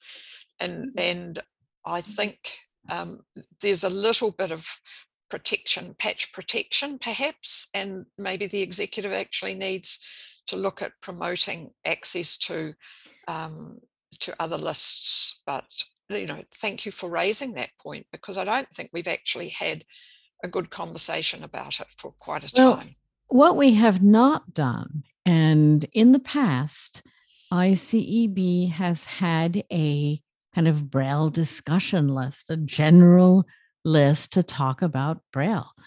And we have not resurrected that. Uh, I when I moved all the lists to Groups IO, I did not move that one, and it's it's essentially dormant at this point. We could bring it back. We could re recreate it, is what we would do. Just start it up again, and promote the fact that, and this would not be an announced list. This would be a discussion list where people could ask questions about Braille. The issue, though, for us is maintenance and monitoring. You know, if do if we had the person power to monitor and you know, so if somebody asks a question, if someone on a list didn't answer it, someone from ICEB exec would answer it. Ma- Make sure that that the list is responsive to people and that the information that's communicated is accurate and timely. So I think we would need to look at our uh, resources to see uh, do we have the resources to do it. We may, and and if we do have people on the exec who are interested in being uh, monitors and and resources on a list on a list such as that I'd like to hear from the observers would that i mean do you feel you have places to discuss braille and and hear about things Chair, can I just interject? Is James here? Yes, we yes, of kind of do have uh, some email addresses that people can write to to contact ICEB. I'm thinking we do we have info at iceb.org which is i i and uh, natalie monitor that one uh, and we have ueb at iceb.org and kathy monitors that one Sure. Uh, I was I was also thinking, do we promote other existing lists, um, such as, for example, UEB hyphen ED, which certainly in past I'm years, sure- the sure switch we over to UEB was incredibly active. It's less so now. Who maintains that list? believe it's George Bell in the UK. Yeah, I'm sure we don't. Um, and perhaps that's one of the other things we could do is is gather together a list of email lists that do discuss Braille and and maybe that's the way to go. Thoughts? Judy, it's Natalie. Yes. Um, I am looking right now. So for those who who don't know this already, so there is a Braille promotions webpage on the ICEB website. Um, I'm not sure how often we update it right now, uh, but it does have their headings for outreach activities, Braille in the news, um, and information about the ICEB announce list. So maybe one of the things to consider would be, you know, what additional resources to add to this webpage, like existing listserv information, um, or other Braille, you know, relevant to ICEB Braille promotions information, and we, we, we might want to keep here. Yes, right now our promotion committee is is pretty busy. We've got Yeah. It's a lot. Natalie, Natalie and Jen and Mary all doing major jobs between Facebook, uh, Twitter, and Mary with the newsletter. So if we were going to, I mean, we can certainly update a page, but if we were going to take on additional tasks, we we need more resources. We need people who are interested. So observers, we are sending out the call. If any of you are interested in getting more involved with ICEB, especially helping us with promotion, because it's something we could do, we could do more. We can easily set up lists. We can easily uh, have these kinds of conversations online. And I, I wouldn't mind us raising our raising the awareness uh, but we would need people to help. So if you're interested at all, please send me an email. You can send an email to info at iceb.org. That would be fine. Or to me, Judy at judydixon.net. So I that would be that would be good. Just looking at the website under the National Braille Authorities, which is under the contact page, um, there are links to show how to subscribe to the Australian listserv, the Ausbraille, the Braille Literacy Canada listserv, uh, the New Zealand, no, not I, New, New Zealand listserv, and the UEB Ed listserv. So that information is there on the ICEB website. Is there are they is it buried so deep that nobody would ever find it? Po- Possibly.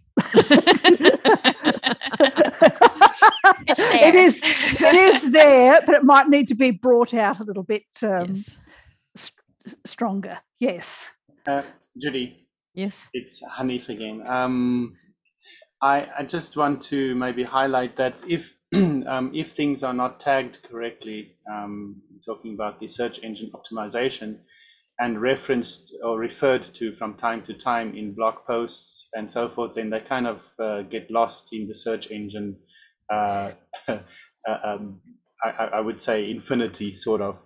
So it's it's probably a, a good idea that from time to time, either those who are managing, and this is only my my suggestion, those who are managing the social media accounts who sometimes have templates referring to these little things from time to time, and then also maybe to uh, refer to or to freshen up those pages. Um, just We- add the necessary keywords so that the search engines can be more kind uh, to to them when people search for it. Thank you. That's a really good point. Thank you. Yes. Yes, that's good. We have a hand up from uh, Debbie. Debbie? I don't know which Debbie, but we'll find out. Gillespie. Uh, try, Gillespie. there you go. Gillespie. Hello, Debbie. Hey, hello, Judy. Good to talk to you. Um, um, I think I would be careful about just opening out, beginning new email lists. I think unless we're certain that you know it can be monitored, it's there's a lot of maintenance to it. So I think perhaps start with a reorg of what's already there because you do have to drill down some, you know, to find certain things you're looking for. And it might be simply just to have, you know, different different options, even accordion menus, for example, where you could just you want to know more about it, you just, you know, you, you collapse and expand those items. And that way people don't have to actually open another page um, would be an option. Uh, but just to bring the bring the information further forward. So you know how to write those? Because I don't. I don't. I, I mean, don't. I shouldn't say I, I shouldn't say I don't. I have done it, but it's not something that I would do on a regular basis. Um, simply because I, you know, every time it seems to be more of a hit and miss effort when I do it. When other people do it, it works the first time around. um, but but but you're right. Um, I can find out more about it because I keep saying I'm going to, and I haven't yet. So that might just be the impetus. All right. I would But- but- welcome I would welcome your help with this because I I like those kind of menus and I think you're right. They do help you not have to drill down and look around so much. So yeah. um let's figure out how Now, to do it. James, James may know more about this James than I may do. know. What do Oh, Yeah. right. So it's a while since I tried that kind of dynamic HTML. Look, I'll- I, I'll- I've done it. Yeah, it's not to the faint of heart. I can tell you that because you know it works sometimes and it doesn't work other. There's something I I don't know that I Sure. need to that I don't know. But regardless, I think even a reorg with that page, even whether you didn't do the accordions, um, accordions for those who don't understand the terminology, and it took me a while to get it to, is uh, expandable and collapsible menus, and you can write them, but does it translate if you're using a screen reader? Like some screen readers accept them better than others in some cases, and there's there's issues with that. Um, regardless, I think if you do a reorg of the page, it would still help to get all of this kind of in one location rather than opening and closing different pages. Right. Uh, Judy? Yes, Jen. Um, I was just going to say, in in with that idea of a reorg to figuring out, okay, who has access to all these, and who like how do we want to use what we already have, and just as a heads up, it you know, as somebody who monitors, you know, a couple of different lists, it, it's um, the thing about it is that some of the questions people ask take you two seconds to answer. Others can take a lot longer. And so you know when it comes to this sort of thing uh, like i'm happy to help with stuff like this but you never want to be the only person monitoring a certain list. So especially a more widespread braille related list you'd want to have a few people that were dedicated to it just because it can Yes. it can get very time consuming I, I agree. I'm very I'm very concerned and aware about us taking on more than we can do. Let's do what we do well, and let's but let's you know let's do what we can. And so it, finding that balance between doing what we do well, but doing as as much as we reasonably can, and doing what really needs to be done um, is something that that's something we need to to be very aware of. Hi, Judy. Mike Townsend here. Hello, Mike. Um, something we're doing in UK uh, with the um, Technology Association of Visually Impaired People. We've looked at the competencies, competencies, can I say that this night, uh, related to employment. And wh- with the EU and the UK, we've done some surveys related to technology, particularly that's our bag. But one of the strong competencies relating to employment is the knowledge of Braille and the use of Braille.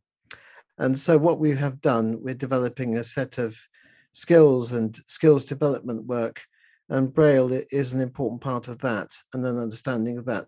So, that's nothing to do with the logistics of promoting Braille. It's one of the things that we are doing promoting Braille. And maybe I should write something up for the news, maybe about it. That would be very nice. Thank you so much. James, were you trying to say something? Yeah, I was just I just wanted to pick up on something that Hanif said about search engines.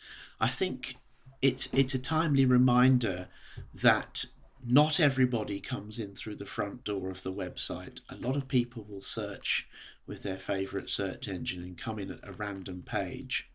So in some ways longer pages are less helpful than shorter pages uh, because the search engine will, will, will certainly find the information no matter how long the page is. But if you have to scroll down several screens to find it, you've lost the customer. I, I agree. And you're right. People, especially because of search engines, people don't start out at the place we think they're going to, which is why a lot of websites have bread, not breadcrumbs. What are those things called at Yeah, the top bread- of the page? breadcrumbs, yeah. Yeah, that where you can see how you got there and and where all else you can go. And I mean, our website needs. Uh, I'm I consider myself an interim, temporary webmaster. It needs attention by people who know a lot more than I do. So that's why I started out by saying we could certainly use some website help from anyone who knows how to do this because I am not uh, the permanent uh, web person. Well, no one's the permanent web person, but we could use some help, and that would be really good. All right, it is 5:25 and uh, we are going to take a 5-minute break. Um, Katie Rada from the National Library Service is here. Welcome, Katie. I am going to be leaving all of you as I indicated at the beginning. I apologize for this. Uh, but uh, the, all of you, the rest of you will stay. And uh, at 5.30, uh, Geordie Howell will take over to lead the session on music. Okay? So we'll take a break. Thank you. You are listening to live coverage of the International Council on English Braille's midterm executive committee meeting for 2022, and as just indicated, uh, 10:25 p.m. in the UK, which is uh, 5:25 p.m. in Canada. Um, and joining me, um, as ever, are our two commentators, Ashley Shaw and Kim Kilpatrick. And um, I want to know what you thought of that session. That was very lively, wasn't it? Yeah, really. Uh, so much to think about, I think. All the languages and thinking about different codes and how to promote Braille. Yeah, so lively. The Mhm, so many things to consider. yeah, absolutely. The, the the languages thing was something we didn't really touch on at the start of the day because I didn't think there would be much said about the languages thing. And uh, well, well, boy, was I wrong. Wasn't it interesting? There's so much that I mean, I, I I've a, I've worked as a braille transcriber and um, have done you know not represented the UK on the CMC, but have observed on CMC and think I know a lot about codes and things. And and even I was just blown away by what was being said there.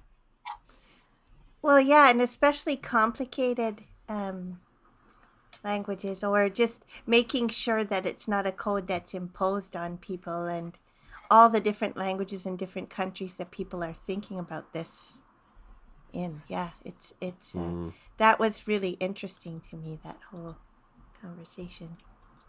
That was something I picked up on too because it's so familiar to me. This kind of have you checked in with your community of, of users, um, or for the people you know who are actually going to be living with and uh, and using this code. It's it's so similar to you know when we get folks contacting us because they've whipped up some prototype of some assistive tech yeah. Isn't it just? Have they ever met or spoken to a potential end user or done any kind of needs assessment or any of those sorts of things beforehand? Like often Yeah, that's not the case. And so I think this is similar, except you add the complication of language into it as well. So you know, people who would are, are potential Braille users and are um, speakers of the language in question. You know, now you've got this intersectionality involved, and have you have you connected with with any of these Mm. people, or did you just kind of have a nice idea? So it's good You to know what kind of remind I people was those. I was thinking about too as some of the short forms that are in English Braille, like for example, K for knowledge. Not that knowledge isn't a good word, but is that actually the word you would want for K? You know, it sort of got me thinking: Are there words?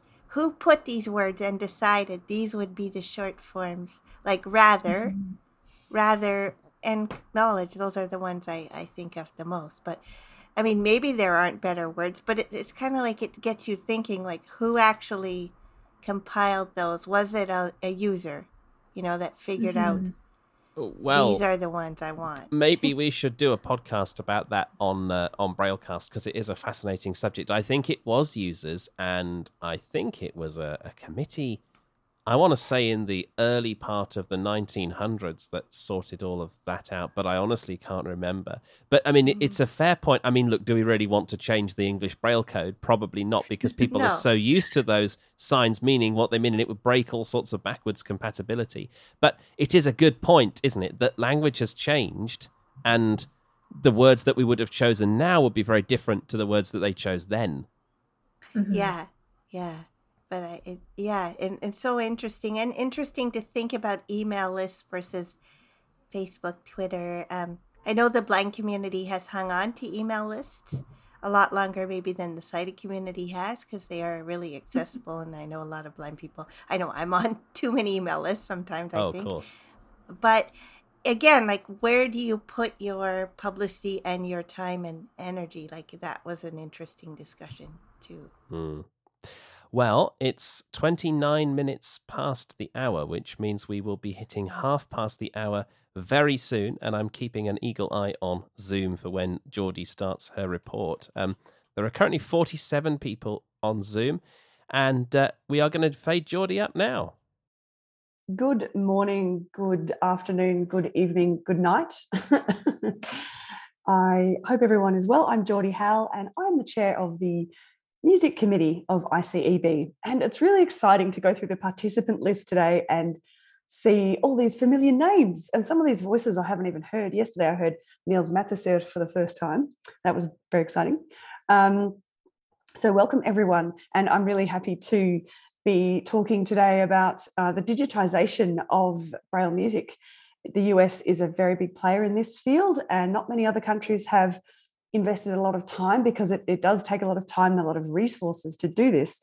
Um, so I'm very interested, um, Katie Rudder, to hear about the software that you use and the process that, that, that you use and how, how this um, occurs. And I know that um, there have been questions raised from the music committee, and you indicated in an email to me that this topic does um, does elicit uh, quite a few questions. So, Katie Rodder, uh, Reader Services Librarian from the National Library Service, I'm really uh, looking forward to hearing about the digitisation of Braille music.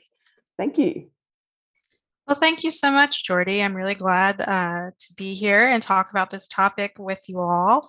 Um, before I get started talking about what NLS, what the NLS music section has done over the years, um, I would be interested to know um, if how many of you who are on the call now have used um, Braille scanning technology before, either for music or for other um, hard copy Braille.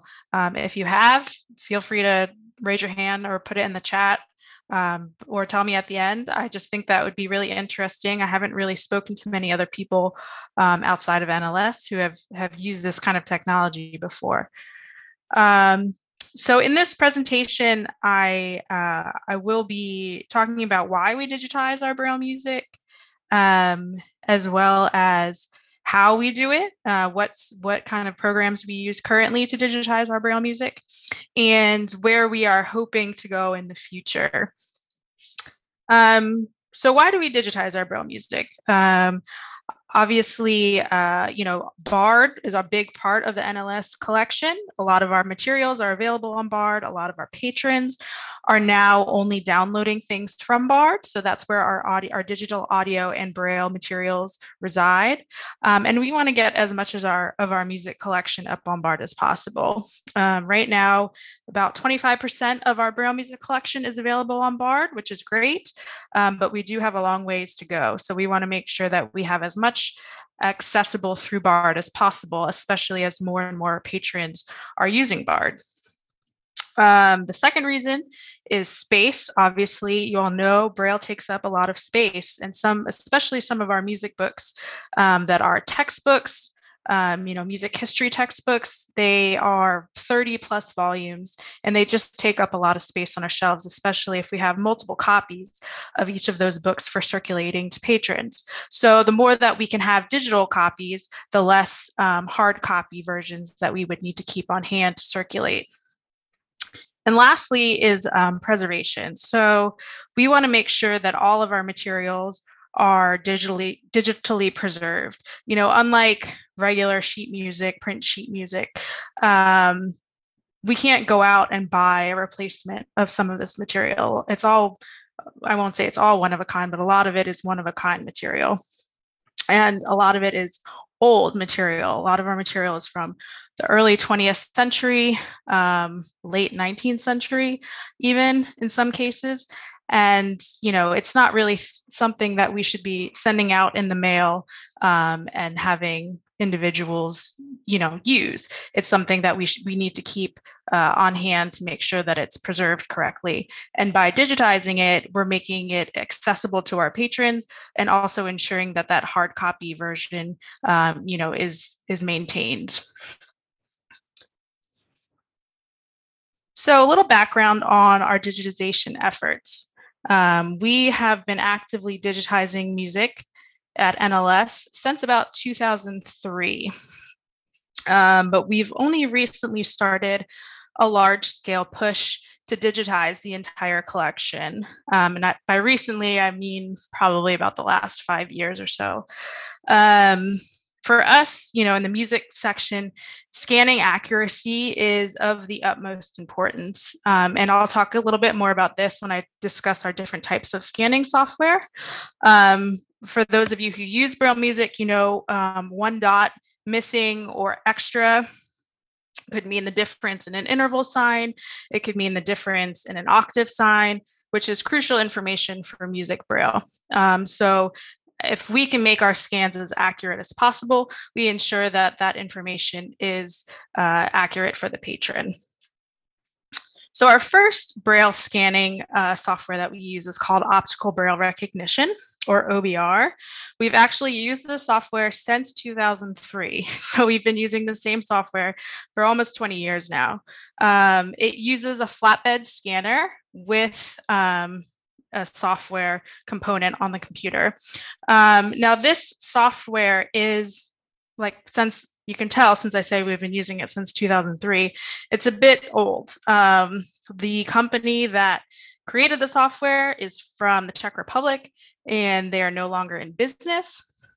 Um, and it can only be run on up to a Windows 7 machine. So we have a specialized sc- computer that runs this software, and that's where we do our scanning for this software. And you might be asking, why do you still use this software if it's so old and you have to use it on an old computer? Well, that's because it actually scans interpoint braille fairly accurately, um, which uh, I'll talk about a little bit later. Interpoint Braille makes up about 75% of our collection, and it's really difficult to get an accurate scan of um, because the depressions on one side get confused with the hills. So making sh- having a software that can distinguish those two dots um, on each side of the page um, is it's it's difficult to do, and having a software that can do it fairly accurately is really really important. So that's why we still use it.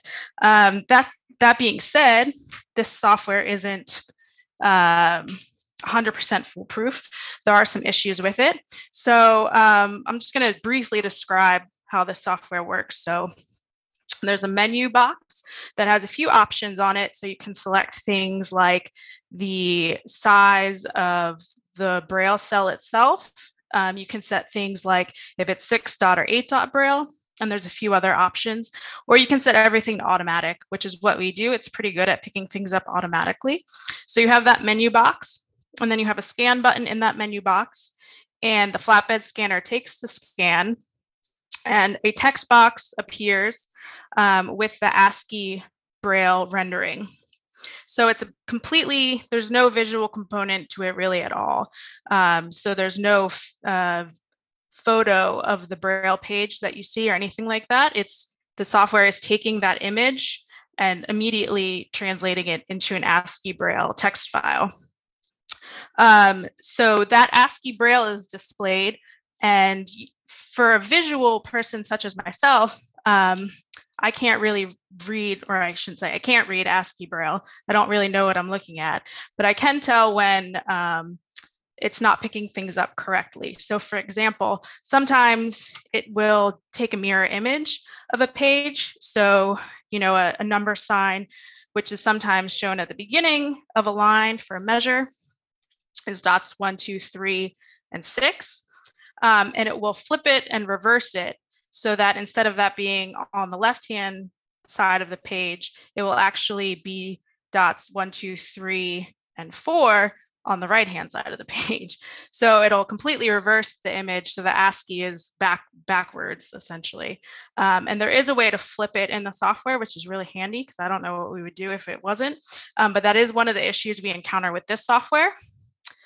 Another issue that we have is the scanner not picking up the cells. So if I've found that if the cells on a page are not perfectly aligned, either horizontally or vertically, um, it will not pick up those characters. And instead it just puts question marks in where it's where the ASCII braille character should be. So um, as a visual person using this program, um, I can tell that, oh, that's you know, it's just full of question marks, which is not what the ASCII rendering would be at all. Um, so I can tell that there's an issue with that scan. We have some ways of working around this, um, but typically there's not a lot of wiggle room. If a scan is bad, we just have to take it to our Braille proofreader and say, can you fix this? Um, which is very time consuming for them. Um, it's obviously not something that they want to be doing with their time. Um, and it's, you know, frustrating for us because we want to make sure that these scans are accurate. And if we get something that's kind of complete gibberish, then it just takes more and more time to make sure that it's 100% accurate. Um, our next scanning program that I'm going to talk about is called DotScan, um, which is a Braille scanning software developed in Germany um, which was originally intended for use uh, for Braille on prescription labels used over there. Um, DotScan, it unlike the OBR software, it has its own proprietary scanning scanner. Um, it's a large box um, and it has four light bulbs in each corner of the box. I, I forget the science there's a scientific term for that kind of scanning. I'm sorry i don't remember it off the top of my head. But basically those four bulbs um, eliminate all the shadows that would exist from these dots um, and it's able to create a scan from that image um, now the, the issue with dot scan is that it does not do any sort of double-sided interpoint braille very well um, this, unlike the OBR, is a very visual um, based system. So when we take a scan, we have to go in and manually set the distance between dots in a cell, the dots uh, between two cells in a line, and then the distance between the lines. So we have to literally click and drag our mouse between these dots to set those distances and dot scan will take those measurements and create a grid, uh, which it will overlay the braille page.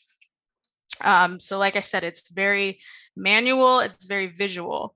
Um, what it does with that overlay then is it will say, I think it'll it'll take the braille page image and overlay this grid that it developed from the measurements you gave it and say, I think there's a dot here. There's supposed to be a dot here, and I think it's dot.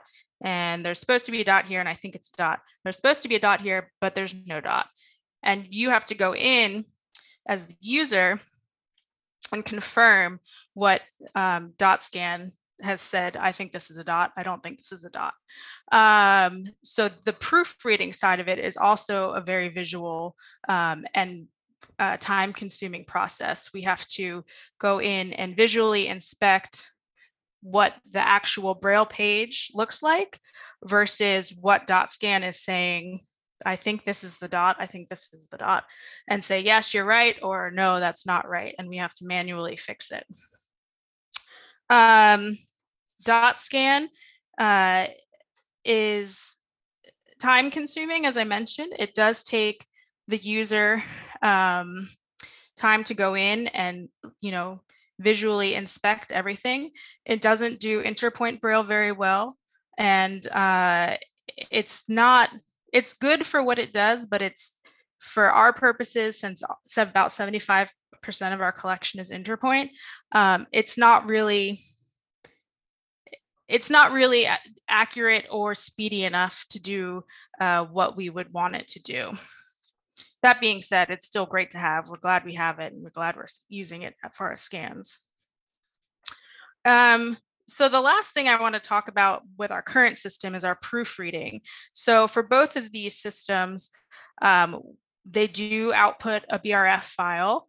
Um, the OBR scan, because there is no proofreading involved on the scanning side, it always has to go to our Braille Music proofreader, um, who has to go through it, add page breaks, fix any errors, um, and just ensure that it's up to our standards. Now, the dot scan, because there is a visual editing component, does not always go through the Braille proofreader. Ideally, it would. Ideally, we would have six Braille proofreaders on staff that would allow that to happen. But um, right now, we only have one. So, in the in order to save time, um, you know, we we send the ones that definitely need to be proofread to our Braille proofreader, um, who then ensures their accuracy. Our dot scan ones that have been proofed by a, a sighted person, um, they will go up on BARD, but we do put a note on there that they've been partially proofread um, so that if a person does find issues or, or any errors in the score, they can let us know and we will fix them. So that's kind of where we are now. That's what we do at NLS at the moment. Um, so I'm just going to talk a little bit about where we're hoping to go with our scanning endeavors in the future. Um, so in 2019, um, we started working with some of our colleagues here at the Library of Congress um, who work in the digitization services section. Um, and they do digitization scanning services for all sections of the library. Um, and they work a lot actually with 3D printing. So we had started talking with them about potentially using 3D technology um, to assist with this scanning endeavor. Um, so both of our scanners at the moment that I talked about before, the dot scan and the OBR, um, they are both 2D scanners. They take a flat image of the page, whereas this technology would be using a laser scanner um, to actually measure the height and depth of each dot. Um, so this, we are hoping, would be a much more accurate scan. Um, unfortunately, we started this in about October of 2019, um, and it got indefinitely put on hold in March of 2020 for obvious reasons. Um, a lot of what we were working on was physically building the scanning apparatus, um, which had to be done completely on site here at the library. Um, and the team that was working on it um, wasn't able to resume work really until um, about August of last year but we have resumed work on it and uh, we're hoping maybe in the next year and a half to two years from now we will have a fully functioning prototype.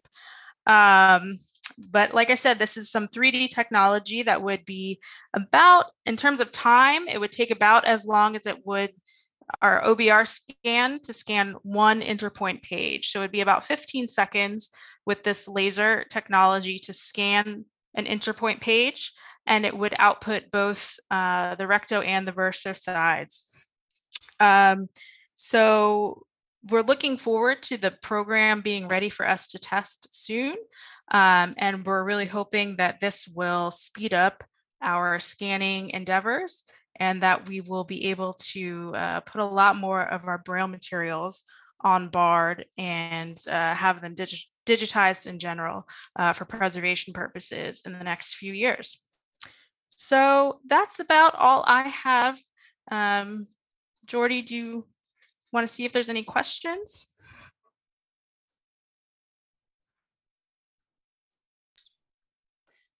Apologies, here I am. um, reconnecting things. Yes, so I firstly would like to um, just talk a little bit about the um, music committee's discussions around the digitisation of Braille music. And um, particularly, we had some queries from the UK that I'd hope that you could address, and then I will open it up to uh, the committee and then to observers. But um, when considering digitize, uh, digitizing old scores, um, some of our Australia has also found this. Some of we've we've found that the scores, you know, obviously in our older collections, are a not current editions. Uh, b they're they're not in a format. Well, they're in a format which is obsolete. Like for example, you've got bar by bar or um, in the European score section by section. Um, they're in a braille code, so for example, not UEB or or um, other codes. And also the paper size can be markedly different. Um, you know, we have the, the miniature scores, the scores produced with a slate and stylus. I've certainly got a lot of those in my own collection here, the piano, uh, Chopin preludes and things like that.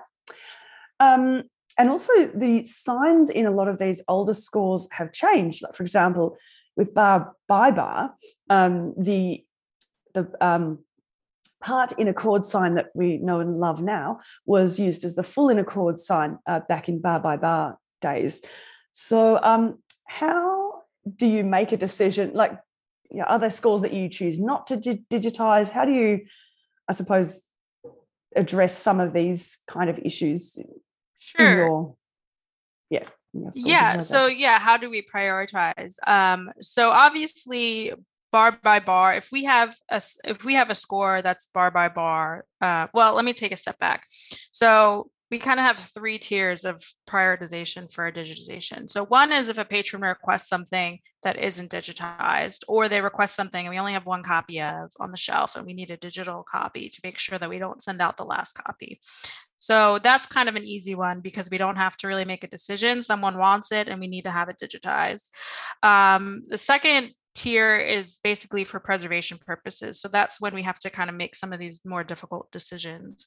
Um, and yeah, you're right. Usually we t- we tend to um, prioritize things that are bar by bar in the correct braille format um, that we know are going to be used by patrons that being said we kind of do take a both and approach because we don't want to exclude something on the off chance that one day someone you know might say oh you had this piece and we say yeah it's kind of fell apart. We don't have it digitized. We don't have it anymore.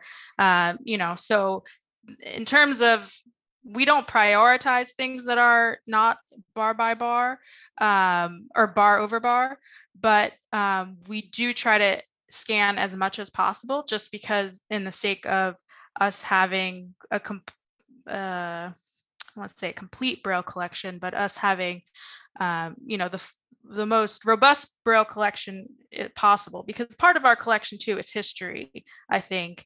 Um, we do have you know we're a circulating library of course we want to make sure that everything is usable by the patrons and that we have material that's usable by them but we also want to make sure that we preserve that history side of it as well. So we want to make sure that those scores that are from the late 19th century that we have in the collection may still be accessible to people 50 years from now um, in a digital format. Um, but I will say also, if we have something that is, say, we have an old Chopin prelude that's in section by section format, and it's not really um, you know it's just not what our patrons would use and we don't have any other version in the collection. We would typically then ask um, you know that we would contract that out to be transcribed in a new bar over bar format. So we try to make sure that if it's something that we only have in one format that we think will be a popular patron request um, that we have it in up to date usable format.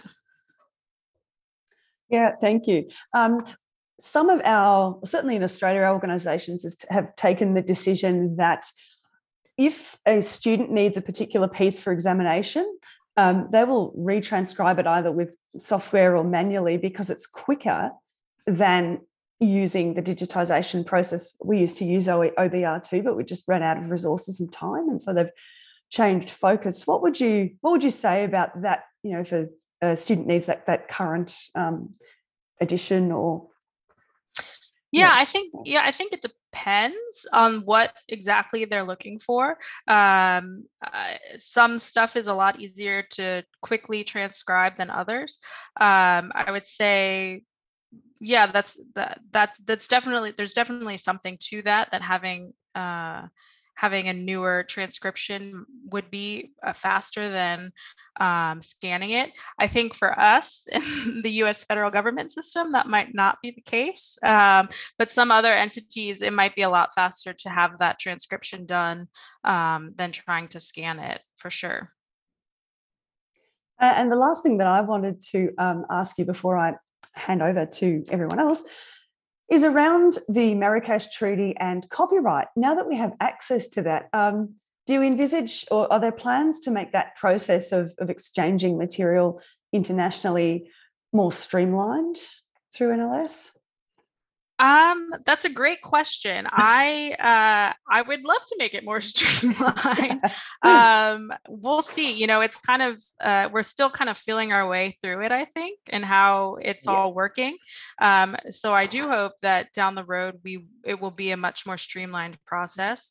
Um yeah, I don't I mean it's in everyone's favor that it becomes more streamlined for sure. Mm, So I would hope that yeah, the process uh does get a little bit uh smoother, shall we say, down the road. Yeah, I'm wondering like through the Accessible Books Consortium and things like that, you know, initiatives like that, that might might help a lot.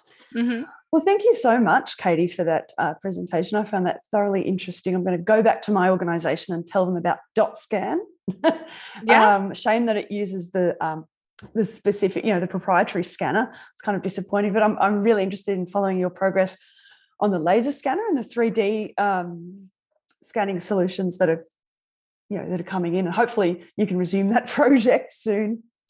Yeah, we're hoping, you know, the second half of this year, we're really going to start uh, making a lot of progress with it. So we'll we'll Mm. definitely be updating, especially through our blog. We'll probably have some updates there. Um, so if you're not uh, or readers of our the NLS Music Notes blog, uh, sign up and Ah, okay. follow Yep. us there. Yeah. Excellent. Thank you.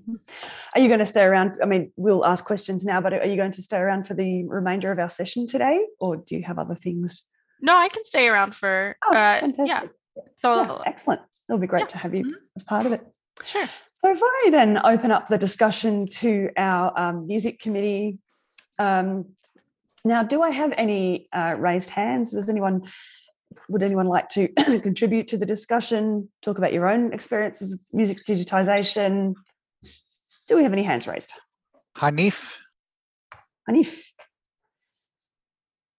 I am actually just, uh, Katie, you, you asked uh, right at the beginning when you started your presentation, um, you, you wanted to know if anybody else ever used um, OBR or something similar. Um, and I can say I've played with it about uh, 20 years ago, um, but not necessarily for music braille, but just uh, Arabic braille uh, and scanning in, in general. And um, I'm presuming that uh, you know, this is more a comment and also partly a question.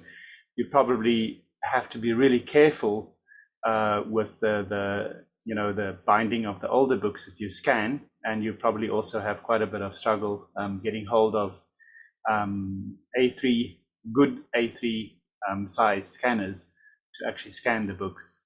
Um, yeah, that's basically all I wanted to say. Thank you.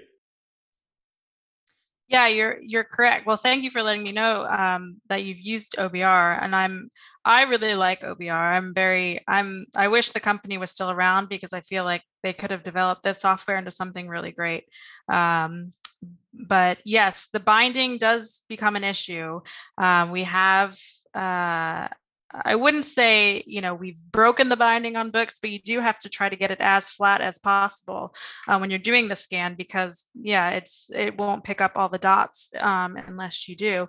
And I found that a lot of times the dots, uh, the cells that are in the near the center of the book just don't get picked up sometimes and that's where our braille proofreader really um, you know is crucial to this process to make sure that those dots uh, and cells are represented in the final product um, but yeah, we we've had some issues with hard, especially you know hardbound books, um, which are are wonderful and beautiful to have, but they make digitization kind of a pain sometimes.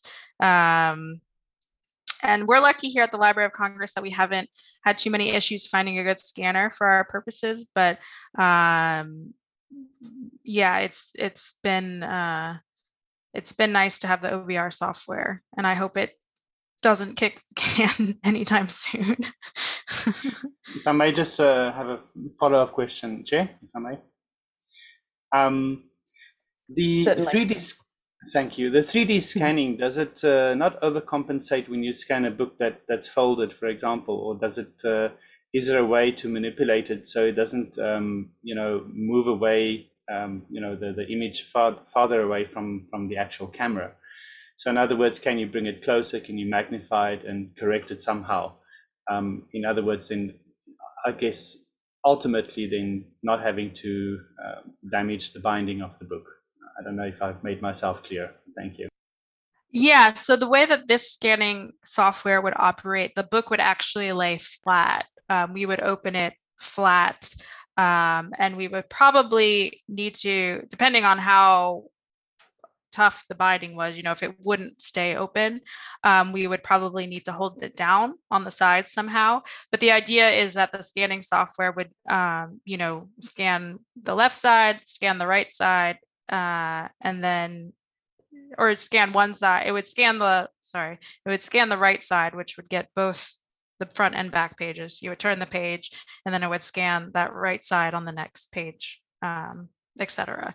So there would hopefully be no damage to the binding of the book because our digitization services here at the Library of Congress is acutely aware of, you know, preservation of hard copy materials. So they would definitely be um, making sure that that is preserved. Uh, we have a hand from Niels. Niels Mattisert, lovely to hear from you. What's your question? Thank you, uh, Geordie. Uh, yes, we are writing books manually with um, Duxbury.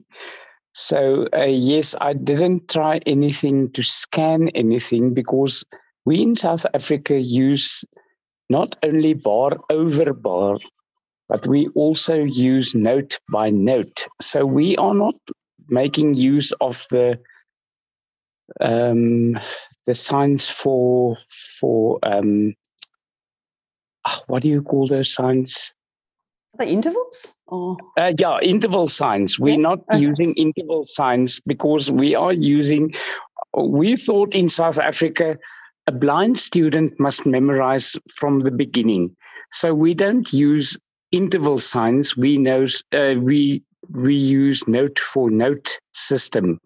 So um, this will also be a terrible scanning process, process for us to do some scanning by a note for note system instead of interval signs.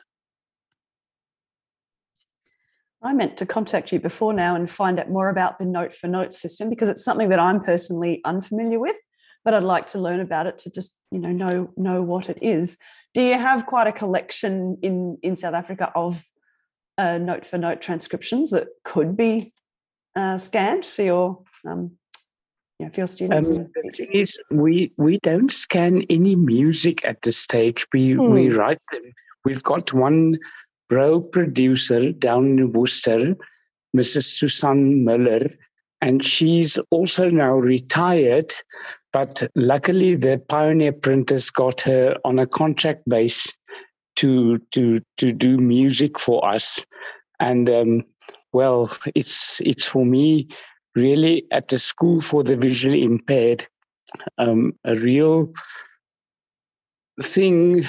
Uh, If she retires, she's retired. So she's now training somebody, but she already had two trainees and they both failed. But yes, um, but at this moment, we don't scan anything. We we type them with our two hands with a six slot input mode in Duxbury. Um, and we've got quite a few um, things. The UNISA piano syllabuses of the University of South Africa. We did the pre grade one up to grade five. They did the 2016 editions because it's uh, the current syllabus used by the University of South Africa. So they've got all the Braille music for piano. They've got note by note, bar over bar, because as in UEB, we believe that it must be the exact as the sighted copy as well.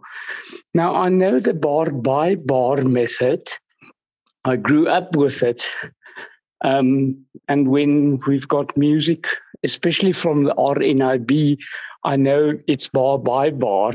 So, yeah, it's not bar over bar. So it's left hand one bar, right hand one bar, then left hand and then the second bar, and then right hand the second bar. So, yes, um, but I must say the bar over bar method is for me right. Um, it's it's looking like the sighted because I can see a bit, not good enough to sight read anymore, but yes. Um, but I love the note by note system because I don't have to think what does this interval stands for and um, or that kind of thing. So the note, our children see the notes and they can memorize. We're also using the books by the two um, American sisters, uh, Read, Remember, and Play. Um, and that's how we teach our beginners um, for Braille music.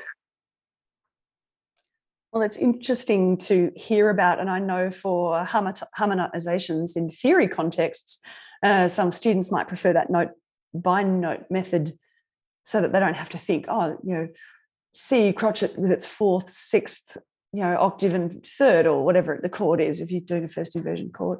Whereas, like for me, who has learnt piano from at the age of five, the intervals are, are automatic, and so um, it's yeah. just a different way of thinking, isn't it? Mm, yeah, it is yeah. just a different way of thinking, but it yeah. also helps with the harmonization. When we do a four part harmony in matric, for instance, where they must add the bass and the the alto and the tenor parts, they yeah. are so used to, to the four lines because we use the imaginary clef uh, for the alto and the yeah. tenor parts. Yeah, I understand that. We have a hand from James. Ah, thank you. James, can I Hello. call on you? Um, Katie, thank you so much for your presentation. Absolutely fascinating. I remember speaking to, I think it was John Hanson in 2016 and beginning a similar conversation but never ending it. So it's great to hear the end of the story at last. Um, I'd like to ask you and Niels the same question, if I may. How long does it take you to process a typical full page of Braille music. So, Katie, you're using the electronics and a proofread, and Niels, you're hand coding. I'll be very interested to know time, how long it takes typically per page. So, I will say now this is going to vary, every page is a little bit different. But if it's um, for us, if it's a good scan, um, it would take maybe like two to five minutes um, to fully scan and edit the page. Um, now, if it has a lot of issues, that could take a lot longer. Um, but on a good scan, um, two to five minutes. So a, full, you know, if you have a 30 page Braille book, say, um, it would take probably about 30 minutes to an hour to get through. And with me, it takes me up to half an hour to do a full page of music, say piano piece. Um, I didn't even went further for choir pieces and those kind of things. But the piano piece, um, grade one standard, will take me up to half an hour. And then it must still be proofread because I can make mistakes. It's just humane. Sure. Now, I appreciate that because I've tried uh, manually digitizing some of the hard copy scores I have here. So have I. and uh, yes. it took quite a long time, especially when I proofread it three times. Yes, and I know certainly uh, at Vision Australia we work with volunteer readers too and transcribe, as you said, Niels, with the uh, direct braille um, entry mode in Duxbury, and I'll be doing that this afternoon as well. And uh, yeah, depending on the reader's uh, proficiency, uh, whether we've trained them up to use the right terminology in the right order. That can take a while. Um, obviously, it's um, it can get pretty fast though when you've got a nice shorthand code that you're working in. Um, do we have any other hands? No, no other hands now. I was interested, Katie, in asking you: Has the NLS uh, embarked on scanning print music at all, and are you going the other way? So, you know, using um, you know automation, software automation at all?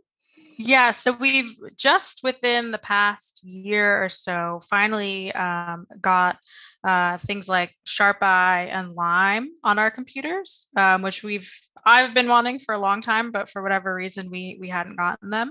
Um, so right now we're kind of dipping our toes in the water for public domain items um, to see if you know what we can do how that would work the workflow for us. Since it's so new we haven't really uh, developed it yet um, but we are hoping that down the road that's something that we can start doing as well. Um, now that like i said that's just for public domain items so um, you know we're hoping maybe down the road we'll be able to get you know but i say public domain because it's easily we can get those files easily. It's not necessarily because as you know with marrakesh we can get anything copyright free um, but it's a little bit more difficult to get the the digital pdf of a file um, you know we could scan it and all of that but right now we're starting with things that are already digitally accessible um, that we can download from things like imslp and uh, the MuseScore uh, repository and things like that um, so we've we have the software finally and we're we're hoping to get down that road soon um, the next next few years i think Excellent. Yeah, thank you for that. I'll be I'll be interested in uh, to st- stay in touch and hear about the progress of your work around that. Mhm. Both both the um, you know OBR stuff, uh, digitizing hard copy material as well as the um, music automation. Any further questions before we thank Katie and move on to the um, ICEB Music Committee report? Katie, it's James again. Have you tried or are you involved with the DAISY projects? So we are a little bit at the moment. The most in uh, right now, we're working a lot with the uh, music uh, metadata program, and I see uh, Sarah on Sarah uh, Morley Wilkins on this call as well. Um, we've had a fair number of meetings over the past few months working with uh, metadata for Braille music materials. Um, but as as far as I know, we haven't really done too much else. I think my, our the music section head Juliette Appold has done has gone to some of uh, the Daisy Braille music meetings, um, but um, I have not been involved with those directly. No, no, f- forgive me. Um, I don't mean the meetings. I mean actually trying the projects. Oh, the like project. scan and the I see. and the make braille and that kind of thing.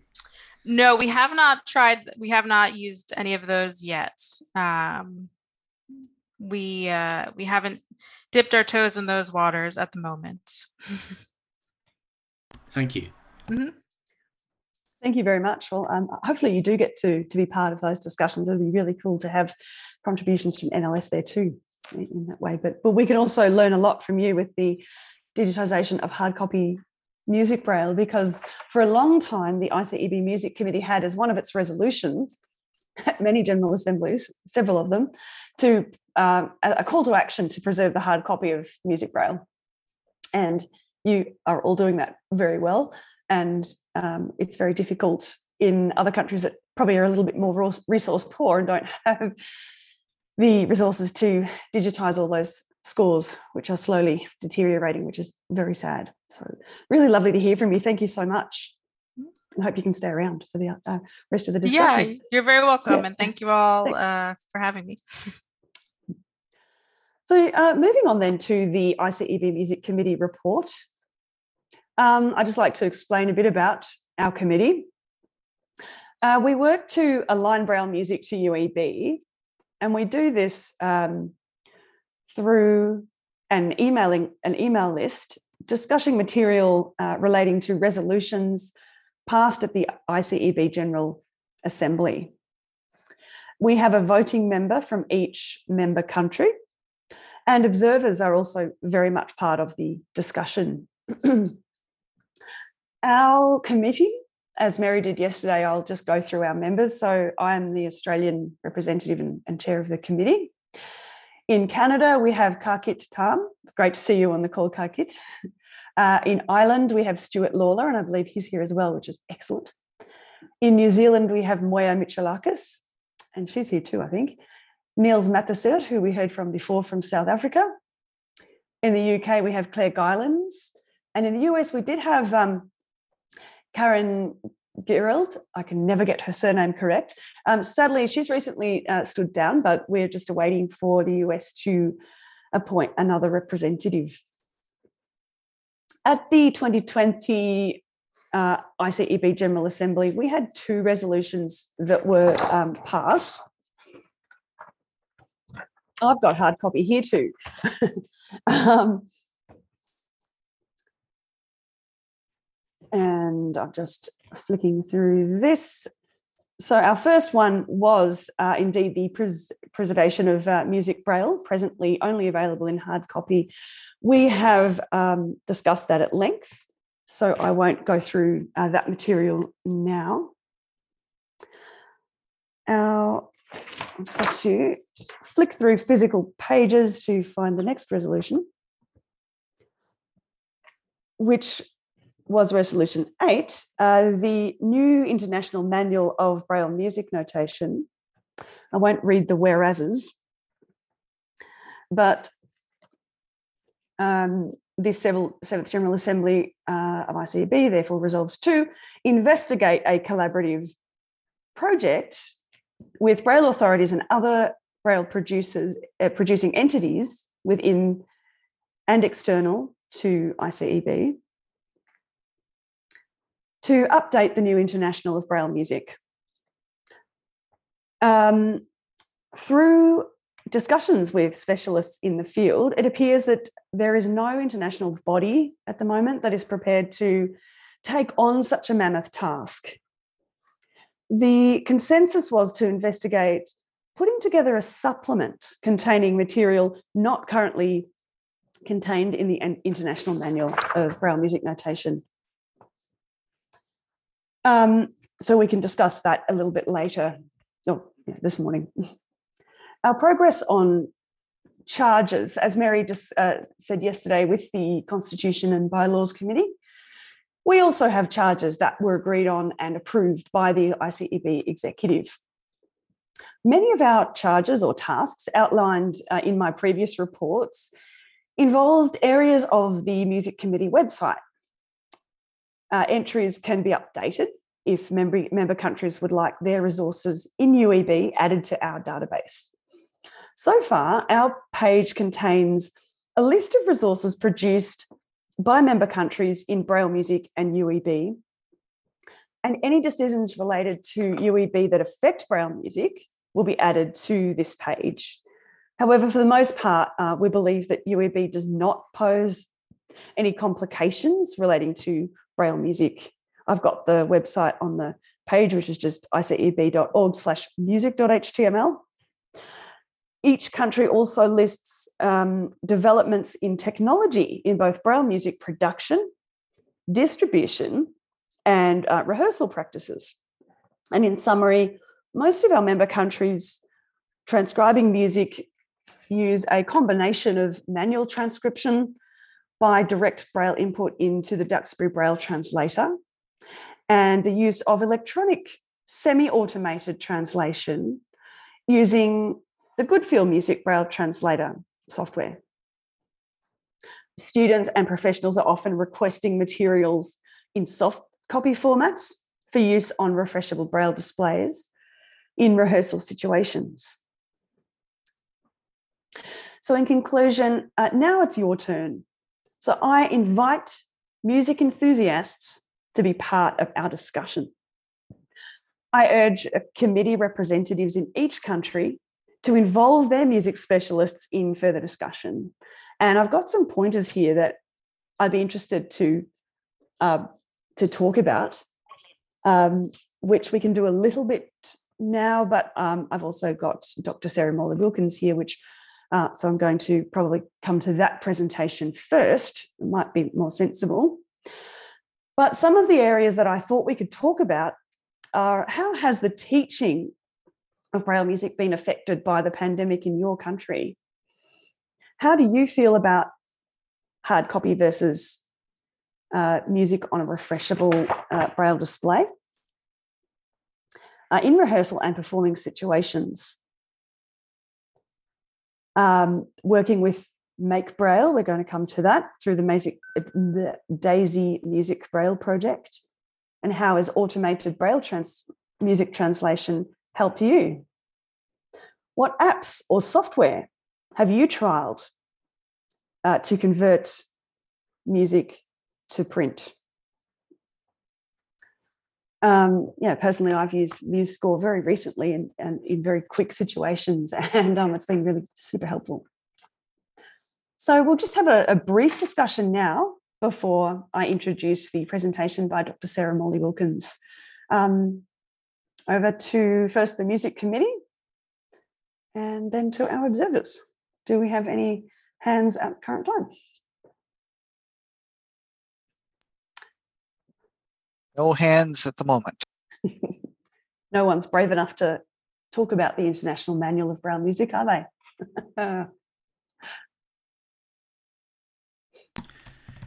it's James here from the UK. Hey, James.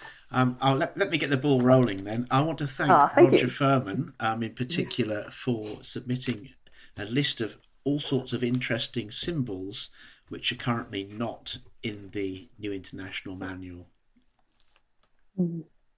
I echo you your your words there, James. We have a comp- comprehensive starting point for what could be included in the supplement to the International Manual on Braille Music.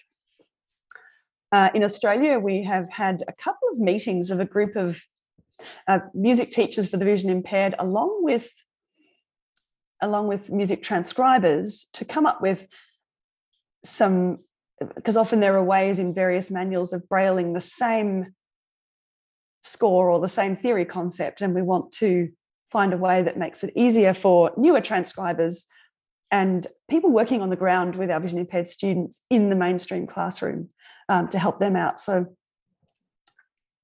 I'm hoping that we can we can collate that as a as perhaps a, a starting point in addition to Roger's document. You raise a very good point there, Geordie, about theory. Um, certainly, I know there are differences between, for example, the way the UK deals with certain theory concepts and the way you folks in Vision Australia deal with the same concept. Um, yep. For example, um, where notes are just written above a stave in print and the and it's just basically a rhythm without any pitch. Um, we use mm. different signs to you. So it'd be, oh, it'd be wonderful to document that kind of stuff and hopefully unify. It would, and I know this will cross over to uh, Sarah's presentation about the country specifications that are available for music, including theory, uh, theory papers. Geordie, this is Jen. Yes. Um, which I realize that you would know. Um, just getting into the habit of saying my name for the Definitely. people here don't know me. Um, this is a li- this isn't quite what we were talking about, but as I was listening to you, just thinking Mm. about this in terms of, you know, challenges in teaching, although this doesn't relate to sort of the last two years, but I I started taking piano lessons when I was about five. I guess sounds like you did as well. But I didn't my family, my you know, I guess I would my parents and my piano teacher had no idea there was such a thing as braille music or music braille. And so it was a, I had to i started learning by ear and then eventually you know my mom i don't know how she found out about it and so i i took at the time hadley in the us had a course that you could take but i had to do it on my own because my teacher uh, was was a fantastic piano teacher but didn't know braille didn't know anything about braille was happy to Mm. teach me and so that was i know one of the things that i struggle with i can read it but i'm i'm definitely not as proficient as i'd like to be and that you know obviously i can take some blame for not putting as much effort in Mm. as I should. But that was, I don't know how prevalent that kind of situation is. Uh, but that was the that was sort of what I ended up experiencing. Yeah, I think it's quite prevalent.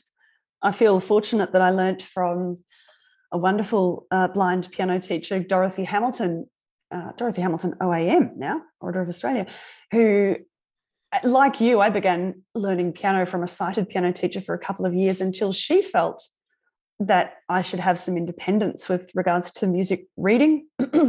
so she sent me off to Dorothy. And at the time, my father had been learning piano with me uh, prior to that. And then when I started learning Braille music, I sort of took off and left him behind, poor dad. but um, I think if you haven't had the chance to learn with a fellow blind musician like that, I think it's very difficult to sort of gain those skills at a proficient um, level. So it's great that Hadley have a course available that you could access. It's a really good thing.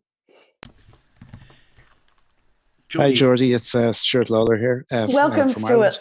How Lovely to hear Good your voice. Good to hear you, and good to hear everybody on the call uh, today. Absolutely. Um, um, late evening here in Ireland, and I know early morning where you are. Yeah. Um, I, I suppose I just wanted to to speak to your point about maybe the pandemic and how Braille music learning has changed maybe a little bit, and certainly here um, we were supporting a lot of um, virtual sessions for students during especially during the first and second um, lockdowns here in ireland. But i think one thing it did do is it focused the sighted music teachers a little bit more. Maybe they had a bit more time to support their learners virtually and it certainly had them questioning a little more about tools they could access to enable them to better support their students and to enable them to learn braille music um, and I think, if anything, what COVID has done, certainly here in Ireland, is given a bit more of a a bit of a kick to Braille music, maybe for sighted teachers, and they're a little bit more uh, engaged around it. And it's created a little bit of work for us around following up now with some of the face-to-face sessions, which is quite exciting. The other thing I just wanted to mention very briefly is I'm fa- fascinated by Neil's um, note-by-note method as well. I think um, intervals for very young kids, and we had a conversation with a group here a couple of weeks ago. They they really struggle to get their heads around them. And then when you tell them that they read up in one hand and down in the other, it really potentially complicates it even further. So I'm very keen to understand more about that, and maybe uh, like you, I'd be interested to to follow up with Niels to see is it an alternative that may work here for us. So um, thanks again for a, a great session. Thanks, Stuart. It's lovely to hear from you. And I think there will be some discussion on our music committee list about note by note um, to see what we can learn about that from South Africa. And very interesting too to hear how Ireland found that the pandemic meant that there was a bit of a kick for Braille music. Um, yeah, really good to hear about that. I think the same goes for uh, us in Australia, where uh, students were receiving music, as I mentioned, in soft copy and had to probably practice some of their technology skills that weren't quite as uh, you know quite as cohesive as they could have been before the pandemic. Do we have any other hands before we move on to the presentation from Dr. Sarah Sorry? Geordie. Yes. Sorry, I Niels? didn't raise my hand. It's Niels, yes. No problem. Um, I can't see it anyway. um, yeah, during the pandemic, we had the challenge of our visually impaired learners who couldn't follow Zoom lessons.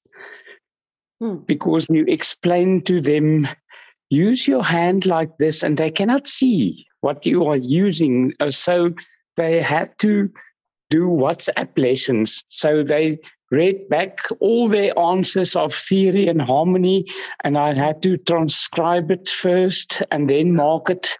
So we had double work but still we've got work. So um, yes i was very um, I was fortunate enough to had my first piano tutor as the late Miss Antoinette Botha. Oh, and she taught me the piano. We started with it's two American sisters. I can't remember their surnames now, but we had start with piano for the blind child. Um, that's a piano orientation book. And then it's, there's two volumes of Read, Remember, and Play.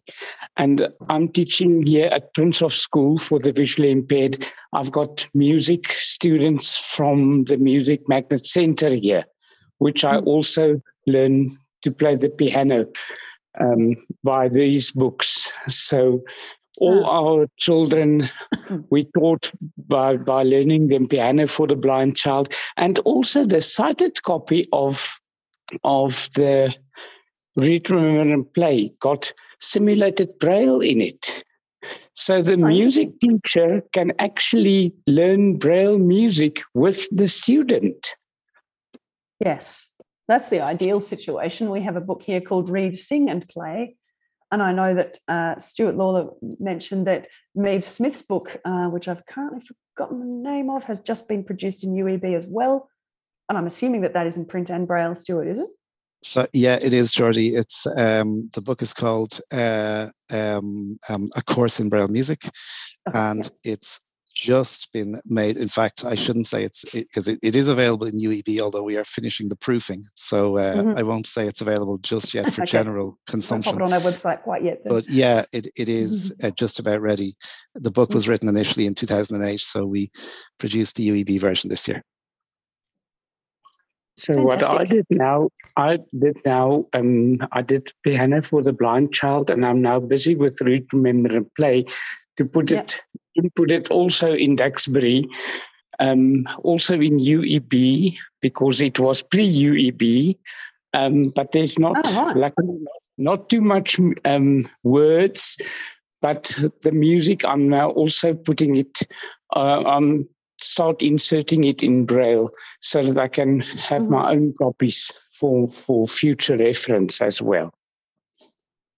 That's fantastic. It's a shame we couldn't have got you the electronic version if it was available from the US, but yeah. Right. Um, Kathy Riessen. comments? Sorry, Kathy Riessen here from um, Australia as a retired transcriber who uh, did quite a lot of music.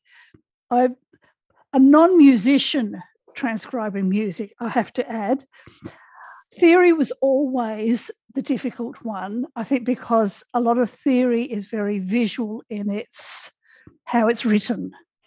And so when you're writing up theory stuff for students, I found the need to do a lot, a lot more explanation of going between what the print says and what it, what it really means in braille, because often there um, there are concepts that students haven't learnt in it in the braille, which are presented in the print, and you've got to sort of really um, do it. You know, sort of going through some of our standard theory books, which in Australia we tend to use the Dulcie Holland series. Um, you know, sort of going through from you know sort of and that's what teachers expect students to use. You've you've really got to doing a braille copy you've actually almost have to edit it to suit the braille student. You do a very And- good job at that. I've seen your work. and, and some of the and and of course some you know sort of be really good to standardize how to show some of those things across across things. As uh, james said you know sort of um, when do we show um, chords as the note by note method or when do we show it as Yes. intervals depending on the context of what is being taught at the time Geordie, I'm just in the interest of time, I wondered, I don't know how long um, Dr. Sarah Morley Wilkins' presentation is, but I just wanted, it's after 6.30, Thank so Thank you very much. I don't want to cut off the discussion. It's it's great. I Not just at all. Sarah's presentation will run for 10 minutes. So what we might do Oh, then okay, okay. is We're, we're fine then. um, it, what we might do is hear that presentation now and then open up the discussion to everyone to carry on with a discussion around the Make Braille project or any other topics that have been raised. Digitization of Braille music. I believe we still have Katie with us. Uh, music in the pandemic, the International Manual on Braille music, anything that is a burning uh, thought or query that we have this audience that we can um, we can speak to. So, could we play the um, presentation by Dr. Sarah, Sarah Morley Wilkins, who is the um, project project lead of the uh, Daisy Music Braille project and the Make Braille uh, software. So really excited to hear from Sarah. Thank you.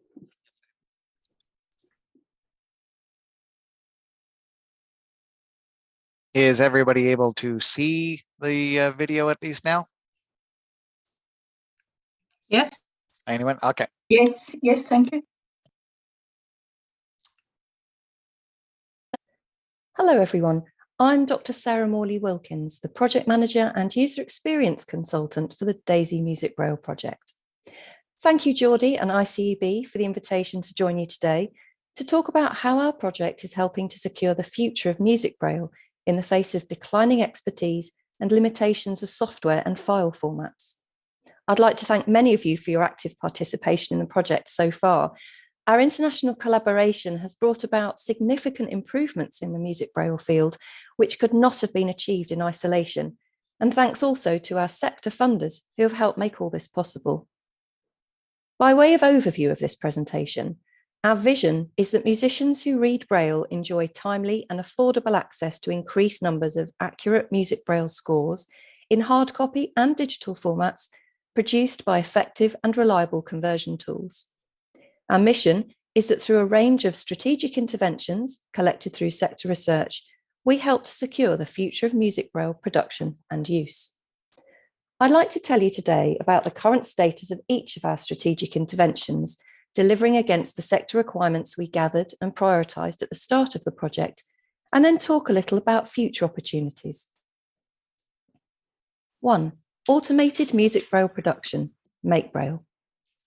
Through collaboration, we're achieving greater automation for music braille production through a conversion tool primarily aimed at braille libraries and production houses. We've supported two years of development of Make Braille from DZB Lesen which is a professional, automated, and online conversion tool which takes well marked up music XML files or scanned print scores as Capella files, applies country specific codes, formatting, and Braille rules, and emails back Braille ready files for embossing or reading on a Braille display. Our two year development period is now finished, and DZB Lesen will be contacting Braille libraries about licenses for the online tool shortly. We thank all testers for supplying their country requirements and testing new functionality so that Make could cater for international use. DZB Lesen is continuing to make improvements, so please do keep sending your feedback to the Make support email. Two, interactive end user tool, Say Oh My Braille with MuseScore. We also want blind musicians themselves to be able to obtain, create, explore, learn, and convert files for their own use in a low cost solution. We're supporting two years development of a free interactive end user music braille tool with My Braille, SMB, and MuseScore to create a free, fully accessible music notation editing tool with full music braille support and which caters for international use. SMB is being continually improved to include powerful music braille functionality and uses the LibLouis library. It provides regular releases for use and testing, and we have an online webinar recording which demonstrates the tool. The free mainstream music notation software MuseScore continues to implement accessibility features and has just published a tutorial for us on screen reader accessibility with MuseScore 3, which will be very helpful for end users and transcribers alike. Three, improved file format standards and publishing practice. We wish to influence industry standard file formats and publishing practice to secure better Braille conversions. In recent years, we've proposed improvements to W3C for Music XML so that it now includes more of the right tags needed for effective Music Braille conversions. We've also worked with music notation tools which output music XML, such as MuseScore and Sibelius, so they include the tags we need for conversions into music braille. And we've developed engraving guidelines so music setters can create born accessible scores containing the right structure and tags we need for our conversions. We're also planning an interactive webinar for music publishers on accessible music publishing to see if they could incorporate our engraving guidelines in their music setting workflow. This would mean that they could create high quality music XML files to give to trusted Braille production houses, which could be very efficiently converted into Music Braille. Four, Music Braille Production Network. We're piloting a way in which blindness agencies can procure and produce music braille between each other to meet local demand through the development of a music braille production network. Excuse me. it's already proving effective for sourcing braille scores between agencies, and we continue to find ways to make the process more efficient. We're midway through a score trial where producers in the network have all converted the same two scores to a specific user's job request for review by blind musicians and transcribers. We're looking for ways in which agencies can create scores more efficiently for international use and how we can best advise end users to read scores produced in other countries. Five, metadata for music braille we would like to make it easier for people to find and retrieve music braille scores in online collections by improving the metadata of those files.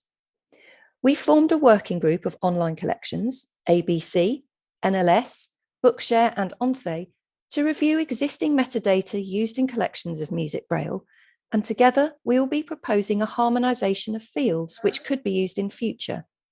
We will shortly share our latest proposals widely for comment. Six, teaching and learning of music braille. We would love to be able to signpost quality resources for the teaching and learning of music braille, which are currently scattered across different agencies and education settings and are not always easily shareable. The collation of this reference list is underway, and suggestions of the most helpful resources in your different countries would be welcomed. So, the future. Whilst our strategic interventions have undoubtedly helped to secure the future of music braille production and use at a critical time, we believe there are still opportunities to exploit in future beyond our project period, which ends in December 22. We're advising agencies to liaise with us now to plan how the sector can capitalise on and build on the developments established in our DAISY project so that people can increasingly get their hands on Braille music scores more easily. Our recommendations include to continue testing and giving feedback to the tool developers, e.g. MakeBraille, MuseScore and SMB in particular, so that sector requirements can continue to be built in. To recruit, recruit and retain music braille experts for marking up source files, transcription, proofreading and teaching purposes, as they will always be needed no matter how good the tools are. To develop music braille teaching and learning resources for teachers and musicians, ideally signposted in centralized locations and translated into key languages so they can be easily found and used internationally.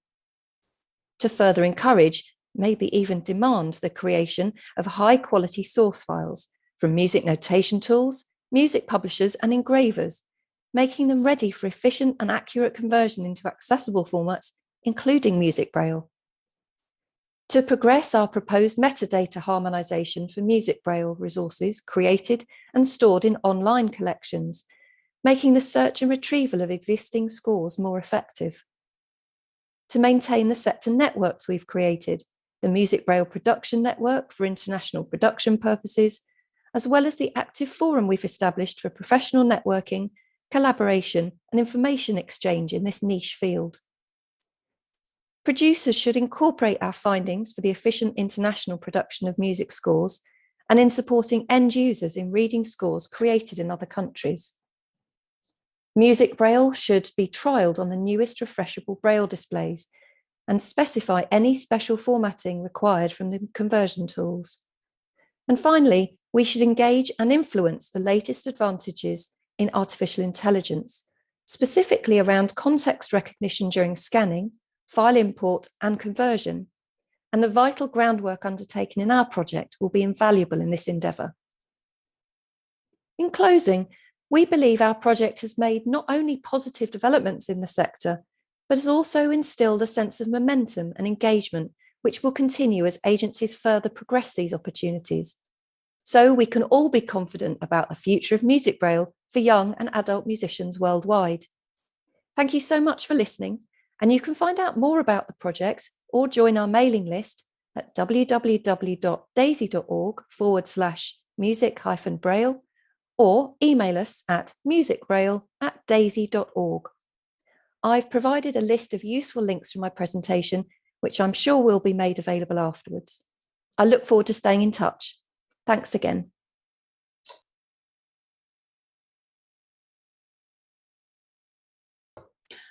Thank you so much, Dr. Sarah Morley Wilkins, for that excellent presentation. Um, and welcome today. It's really, really cool to have you here.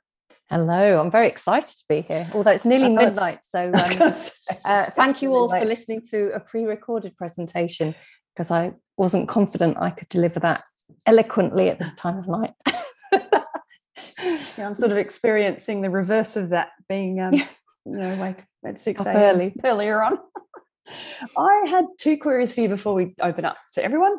One is Is it possible for us to um, have access to the country specifications provided uh, by each country so that we know uh, what we're dealing with? I know that Australia has a music addendum published and the UK has guidelines published. Is that something that uh, the Music Braille project will make available? We really hoped we would be able to do that.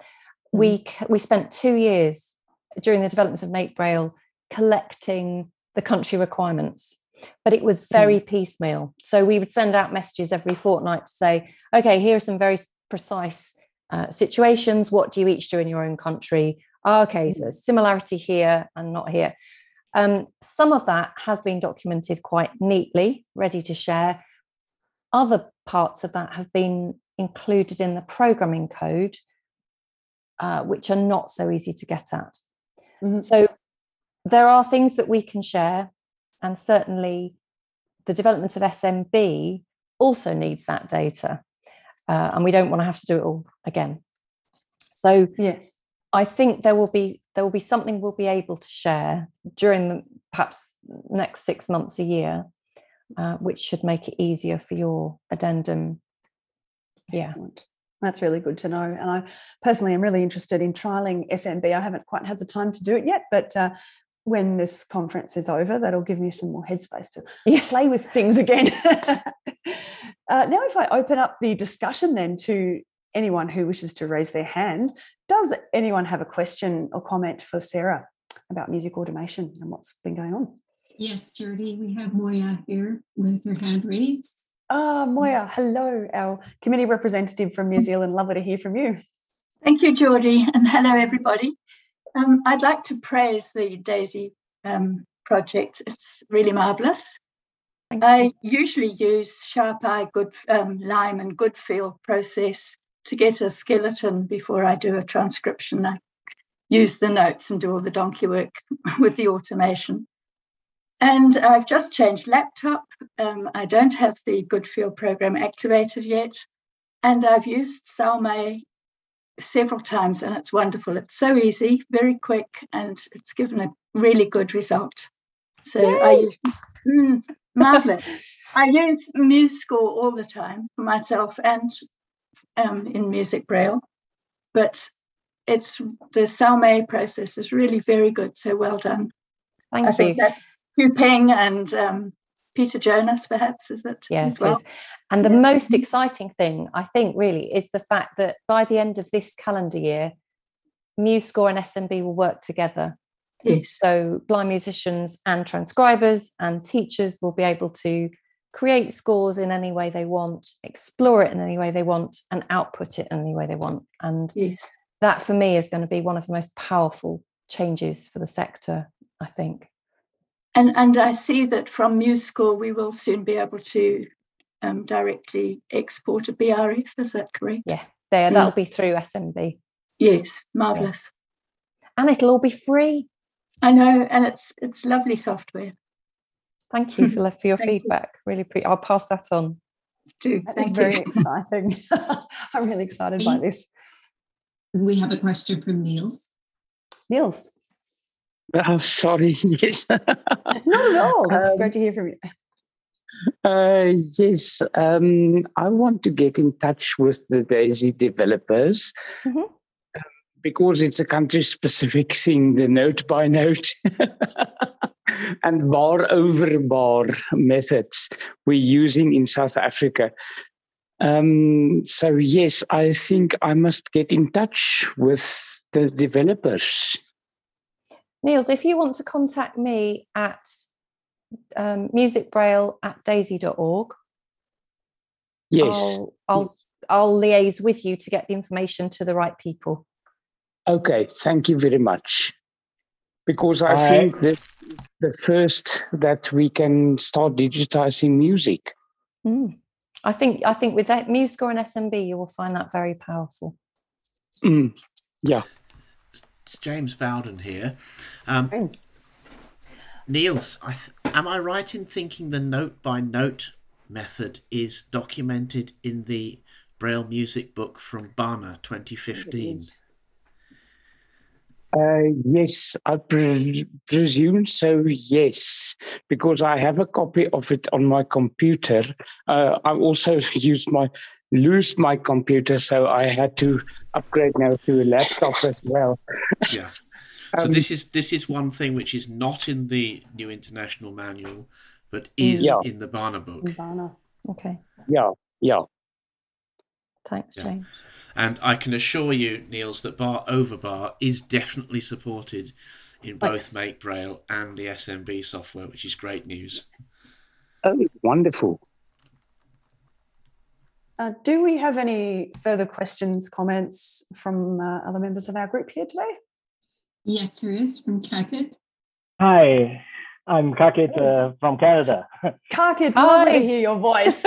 Fine, that's the first time I've heard your voice too.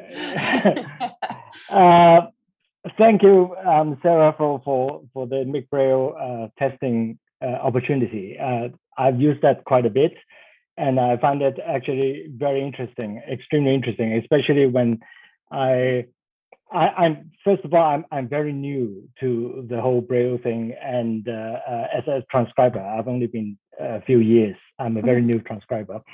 Uh, and so we we are in CNIB we are uh, basically uh, producing um, transcriptions for our clients, and I noticed that with the MIG I'm still struck. What I'm still struggling is uh, to really somehow find a very clean um, scan that goes into the cap- Mm. uh, the capella uh, that would actually produce uh, uh, because I, I, I think that in in capella scan uh, you know I, I still have a lot of questions. I just wonder is is there some help that we could get from uh, from because I mean before uh, Matthias was was great. I've had a few sessions with him, uh, and he you know he really guided me through uh, the using of the program and everything and how to scan something more more complex. I mean, Yeah. last time I, tr- I tried a, a, a a music that changed uh, time signature every bar, and I find that went into the scan and and and it was kind of quite difficult to to adjust afterwards because I'm the the the, the bar for bar the bar lines are all over the place and and I I I just technically you know don't know how to how to cope with that. I mean, is is there any any help that you could maybe suggest and and Well, I can I can talk to Matthias again, and it might be that Capella might be able to help in this instance. Um, because of course Capella is a separate program from MakeBraille, um, and that's been continually improved. So if there's stuff we need to talk to them about, we should give them some feedback.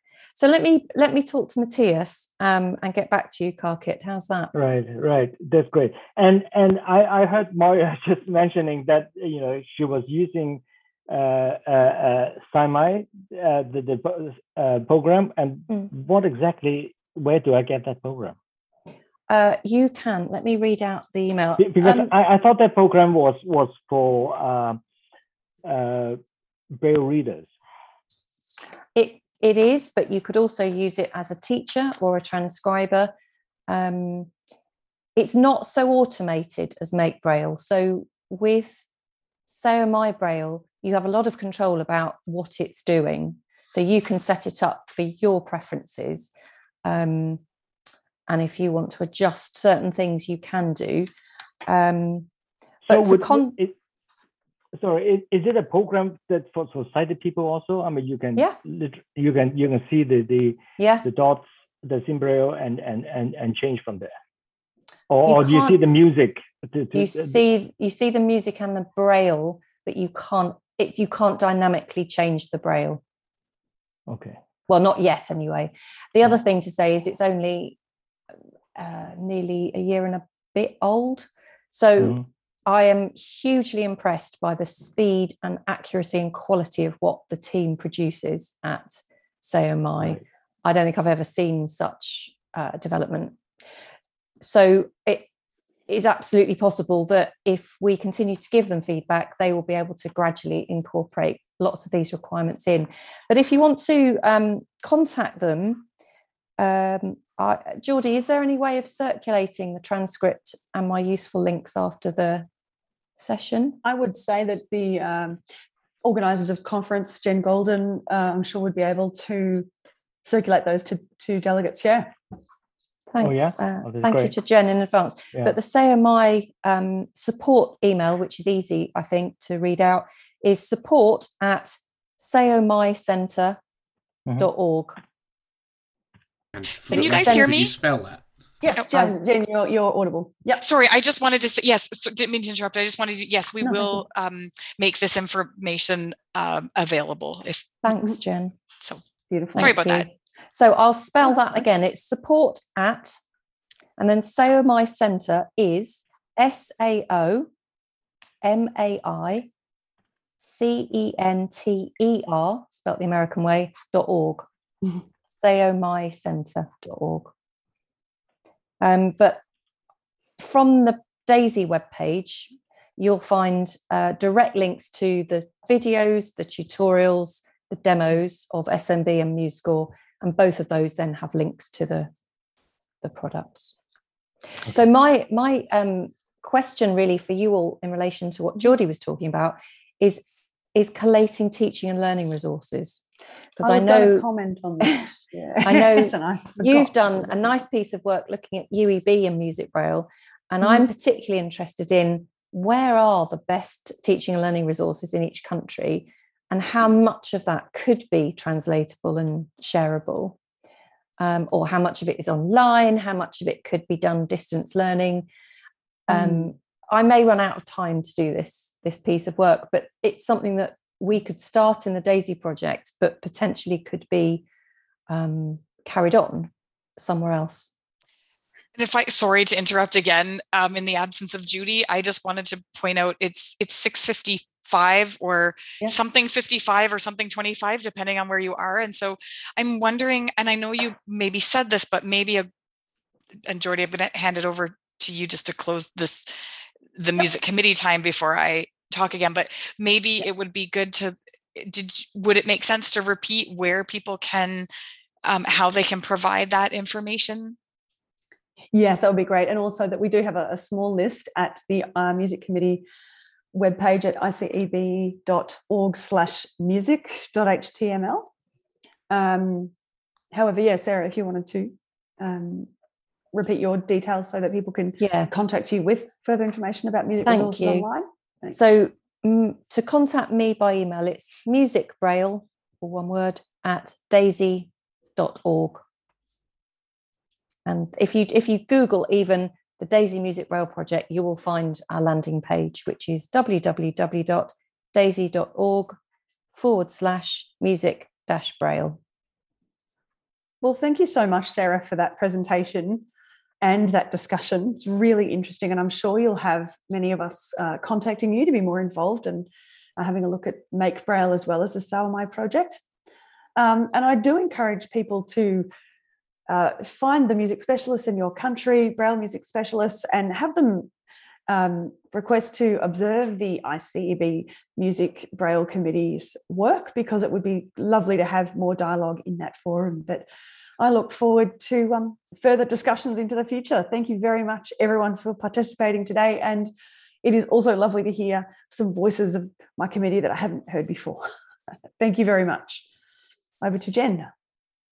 Well, thank you, Geordie and Dr. Sarah Morley Wilkins and Katie Katie Rada. I don't know if you're still here, but thank you to all of you and and to everyone who participated in this this great discussion. It's something that really does need to happen, and it's it's so awesome when we can kind of get together. Uh, well, you know, it would be you know better if we could get together in person, but this is actually great that we can have so many people from around the world just um, talking about this issue and and getting the word out about different things. So thank you all very much. I, I really enjoyed it, found it fascinating. Um, so we this brings us to the end of uh, day two. And my braille display has heard that and decided that it's it's done for now, so that's all right.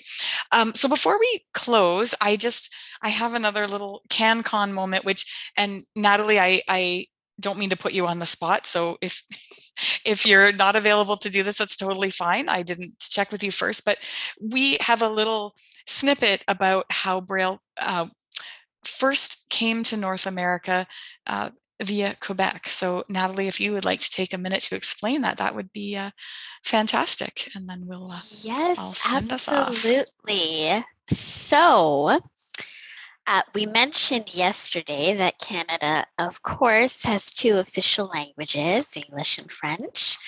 And in Quebec, um, we're predominantly French speaking.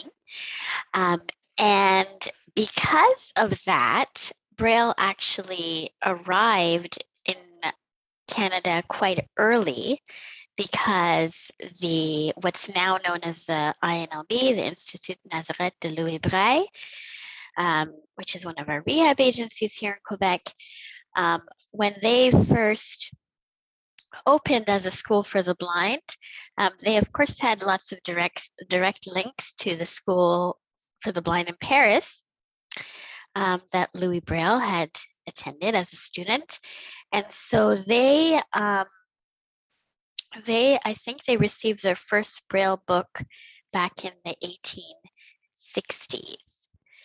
Um, and if you are curious to know more about the history of Braille in Canada, not just Braille, but blindness. As who wouldn't be? As, as you all should be. Um, um, there's a great book um, called Journey to Independence by Euclid Herie. I believe that's, that's a great full resource. title. Yes and it's a great resource. Um, fairly certain it is on Bookshare as well. Um, and that is where I learned that little fact. There you have it. So, um, with that, that seems like a great way to close for today. So, again, thank you to everyone for attending and, and for participating in the discussion. And we look forward to seeing you all again tomorrow at the same time, uh, 2000 UTC. So, that's me being lazy and not quite getting all the time zones sorted out. 2000 UTC, same Zoom link. And we will see you tomorrow. We will be talking about um, a number of different things, including code maintenance and um, other, other fascinating topics. So we will see you all tomorrow. Thanks, everyone. Good night, or good night, good morning, good afternoon, good something. Goodbye. Goodbye. That too. Goodbye. Bye. Bye, everyone. 101 a.m. So I'm there going to sleep now. Night, night. Good night. Goodbye. Bye. Goodbye. Goodbye. Well, there you go. Good something to everybody uh, listening on the live stream. Uh, it's a good morning from the UK, where it is, I think, um, one minute past midnight. There you go. Uh, and um, in the US, that would be uh, seven, one minute past seven, and indeed one minute past seven in Canada. This is Matthew Horspool. You're you have been listening to live coverage of the 2022 midterm executive committee meeting of the International Council on English Braille. And uh, what a wonderful day it was with a lot of stuff uh, packed into that session. Um, almost too much to remember. Uh, so I'm going to turn it over to um, I don't know who's still here. We have um, Kim Kilpatrick and Ashley Shaw. One or both may still be here. I'm still here. I don't know. There we go, and I yes. think I think Ashley's still here as well. I'm this, as well. well, that's wonderful. You were you, you, you, stayed awake. I mean, it wasn't hard to fall asleep. It wasn't hard to stay awake, was it? Um, It, you know, it was, it was a it was a fabulous session. Um, a lot packed in though, wasn't there? Oh my goodness, so much so much going on and and just like such a my you know my comments from that second half about music is just that like it's apparently an exciting time in the world for music braille um, it's just so kind of I don't know if it's always like this. It's every time ICEB gets together and every time kind of the, the music braille folks come out to come out to play, but it's good to hear how many exciting developments there are in everybody's uh, in everybody's country. Isn't it just wow? I mean, 2020 was exciting because 2020 Daisy had got its money and it was starting to work out how it was going to spend it, and I think it had just about decided in 2020 how it was going to spend it and we sort of looked at it and we went, wow, that would be amazing when it happens. And now it's happening. Yeah. Yeah, I remember um, one of the things I remember aside from the um, the Daisy Music Braille project, which I remember being really excited about, was finding out about some of that. If we remember way back to the beginning of that second half of, of today's meeting, um, the the first time I heard about the NLS uh, digitization efforts was I can't even remember how many years ago, but it was there was a Smithsonian magazine article about it, and I guess they had gone in and like you know taken some pictures and done all these other things, and they were showing off kind of what what types of, of tech they were using at NLS and how their digitization was going, and I was I remember thinking, oh my goodness, like that's uh, that's amazing that you know that, that we have the technology to do that. I'd never learned about things like um, optical braille recognition before um, and then just all of the all of the findings that came out of that initial for the for the Daisy uh, Music Braille project, all of those findings from their from their sector search and how quickly really they were able to to mobilize and develop their strategic interventions is is really impressive. Mm. So I had heard of optical braille recognition, and I just thought it was some concept. You know, I mean, I heard about it years ago, and then I heard nothing more about it, and I thought, oh well, it was probably a nice idea that somebody had, and it's kind of you know died a death, and and and to, to actually hear, I mean, it, sadly has died a death now, but except it's still being mm-hmm. used by NLS, and you know to hear about such an amazing amount of work that's been done. You know, one of the questions that I really wanted to ask, and I didn't dare ask it, was um, once you've finished digitizing all your stuff, will you start digitizing some of ours? Yeah, yeah because there isn't a clear answer about we did ask about Marrakesh and I mean there isn't a clear answer about that she didn't know. So that's hopefully we will get access. The thing that struck me I mean aside from what struck you is also the differences in how people do things you know when they were talking about the note by note versus bar by bar and I guess we kind of did talk about it when you were saying Matthew before about getting the music you want the way you want it to be mm. and um but i it never even occurred to me. I thought if you know braille music you know it and it's it's not going to be different but it obviously it obviously is different. And again i guess that's what we think sometimes about you know our language or different different things. Oh everyone's going to know the same thing but obviously not necessarily like not that they wouldn't be able to read the music but it it could be quite different and I was surprised a little bit by that. I didn't know that. So that was interesting to me. Yeah, the, the notes are the same. It's how you format the notes that is different. And then for things like bar by bar, it's, you know, how do you say when one bar starts, as, you know, ends and the next yeah. bar starts, and when one part within a bar ends and the next part starts. Do you have much experience, Ashley, of reading bar by bar music? So I don't think so. Um, I I um, I think that the majority. It, so it depends on. Do you do either of you know when some of the changes were made?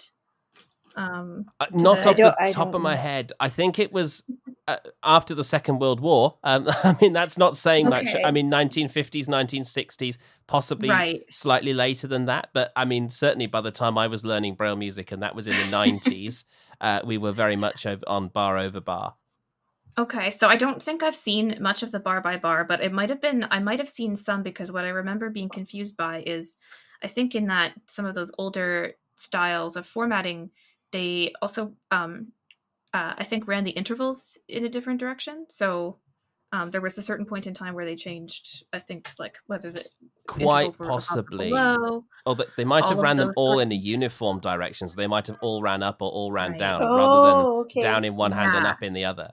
Yeah, I've never That's seen what I that. remember being I don't think. confused and just like completely baffled by was seeing a very old um, piece of music braille and you know assuming that I was just completely um, you know crazy because I was I was a newer uh, a newer student of music braille and it turned out it wasn't me it was assuming that um, you were supposed to apparently check the date Yeah. someone told me when it was produced so I imagine it would have been the same if I were looking at you know if I were looking at the um, or note by note. Like I'd like to see note by note. I I'd think that would be I see do really not know interesting. what that would be like. Um, I don't know either. I I'm was trying to get my it. mind around that, and uh, I I guess no intervals, right? I guess you would say quarter note this and this other one beside it if it was a chord or something. I'm not sure. Well, you see, this is what interests me because is it note by note, as in literally note by note, or is Yeah. it the note of one hand and then the note of the Oh. other hand? in Oh, which case, there might still be intervals. If you've got two notes in the right hand and two notes in the left hand, you might have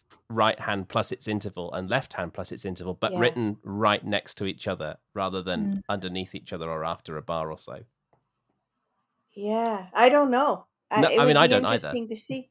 No, but it would be really interesting to see different styles and then test them with musicians to say, what do you prefer? Like, what do you like? Mm. What's easier for you? What's faster? Well, the Um, other element that comes in here too is we were talking about this earlier, um, which is when you learn music braille in your music career. So if you learned it, um, and it was good to hear some of the folks at the meeting talking about this issue. Yeah. Did you learn it at the beginning of your musical education, or did you, you know, um, did you pick it up later on after you'd already had some musical education, or I'm sure this does happen in certain situations. If you are a sighted musician and you lose your sight and you decide to move from print music to music braille, um, any of those situations are going to be, and where that would affect this situation, I'm thinking is your familiarity with intervals and your comfort level with intervals, and perhaps your Mm. Yeah. preference. To And.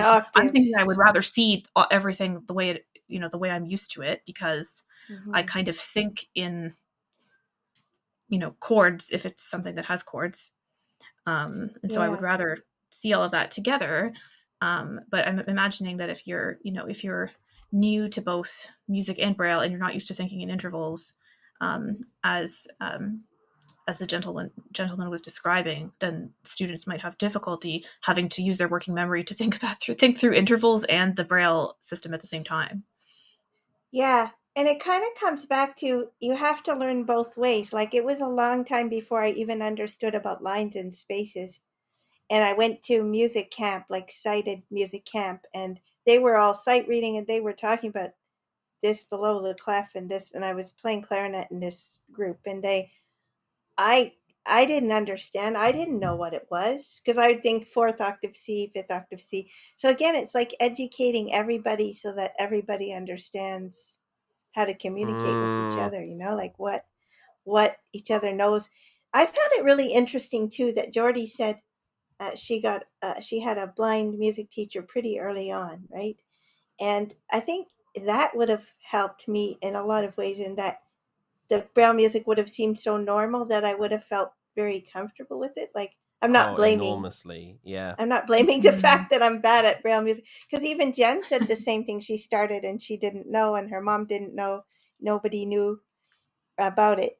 But I think if I'd had a blind um, music teacher that just read braille music, then I would have just read it because, I mean, I read braille naturally. Why wouldn't I have taken to Mm. that? I don't know. Well, the other thing that would have been easier in that case is are things like theory lessons, um, Yeah. which were always Oh, really difficult to That was describe a for the same nightmare. reason. Yeah, if you're talking about the staff and you're talking about like, I don't know, Yeah, other elements that are part of um, print music. Um, and people you try had to start transcribe. I don't know into about you, theory. Ashley, if you could do it on the computer, but I'm pre-computer days when I was doing theory, a lot of theory, and people had to write it out for me. I had to give them, I had to braille everything, and then I had to read it to people, and they had to write it. Yeah. I've I've done that a couple ways, and like I, I'm that's why I was so um, excited to hear about like some of the um, is it Yeah. um, MuseScore and like some of the um, kind of accessibility developments Mm, with some of those SMB, pieces of yeah. because my memory is of doing two things. The one is playing the piano while a scribe sat next to me and wrote at exams. Oh, that would have been better. I Uh, would have liked that that one better than we used. than um, I don't know if it was orthodox, but they honestly just didn't know how to provide an accommodation. No. So, because I was like, well, I can braille it. We didn't have anybody to kind of reverse transcribe from the braille, so we did it that way. Um, the other thing that I used to do, which was really wild, was um, although I'm sure others have done it as well, um, I used MIDI software and a keyboard um, wired to a computer, um, a music like a piano um, Mm. synth keyboard wired to a computer. Um, and then you would have to kind of use a headset and use a metronome and be very, very. Um, I would you'd have to re-record until you had everything exactly Yes. right, exactly And then on beat, um, quantize it. Yes, yes, Yeah. exactly. Oh. Yeah. So I don't. this might be I'm familiar. too I'm too to other old for people, that. I was I was brailing it out and reading. I felt like one of those what was that those movies where you famous musicians well not that my pieces were any good, but would dictate to other people and saying, "Did you write that? Did you write the rest? Did you put this here? Did you write it?" You know, because also you didn't know if the person writing it would do what you wanted. No. And sometimes No. they'd be writing it and think, "Oh, you got that really wrong," but they had to write what you what you told them Mm. to. Well, and sometimes they wouldn't interpret it properly because if you're talking Yeah. about fourth octave season, fifth Yeah. octave season, they just don't, you know, staff notation is not like that. No. So how do you dictate that in a way that they understand? So you have to have someone that understands braille music and stave notation so that they can Yeah. translate what it is that you're saying. None of the people I knew I had did know braille Mm. music, so Well, they did now that I now that I think about it, some of the I think that's a similar method they use when doing the reverse, like when um, you have um, a blind person transcribing uh, music braille and um, a sighted person reading the printed music. So I think that there are um, dictation systems, or I know that there are dictation systems that they use to make sure that they're speaking the same terminology, and also like in that case, providing things in the correct order based on how they get laid out in music For braille. sure. But Well, I mean, yeah, we didn't someone know that those when we did our exams, did we? definitely. no. There would be a I had no different idea order until too. later about that. No, and you don't know what to tell people. You're just reading it back the way you write it in braille. And you're right, Matthew. The person might not understand it. You wouldn't understand what to say either, Mm. like how to tell them. You know. I find it interesting that we're spending a lot of time talking about the piano, um, and I- I think that definitely happens over here. I I am a singer. That is what I do. I mean, I can play the piano if I really have to, but I'm not a piano player. I'm not any. You know, I I I'm a, a lay clerk at Coventry Cathedral. I sing tenor. That's what I do, and yet I when I was going to learn Braille music. I had to learn Braille music for the piano because it was basically the only Braille music teaching book that existed at the time. Mm. That doesn't Yeah. entirely surprise me because um, I mean I know here when people enter like music higher ed, um, if you're a vocal student, you also need to have um, like a certain level of piano proficiency. Uh, so maybe there, there was an assumption made that like when they when they created some of these teaching and learning resources, maybe there was an assumption made that people had basic enough piano proficiency to learn. But it does raise that kind of important point about if we're gathering together teaching and learning resources, you know, how do we kind of support the learning for other instruments Mm. um, or for or for voice so for, Well, for those students? I mean, not least for voice, because a lot of the arguments against Braille music don't stack up when you're dealing with voice. I mean, look, I'm not competent enough to be able to actually make it work, but, you know, theoretically, you know, they say, oh, well, y- you can't read Braille music and perform it at the same time. And that's true for basically everything except voice, where theoretically yeah. you could. And I feel like if there was a real, you know, emphasis on teaching braille music for voice, I feel like actually we would overcome a lot of these problems.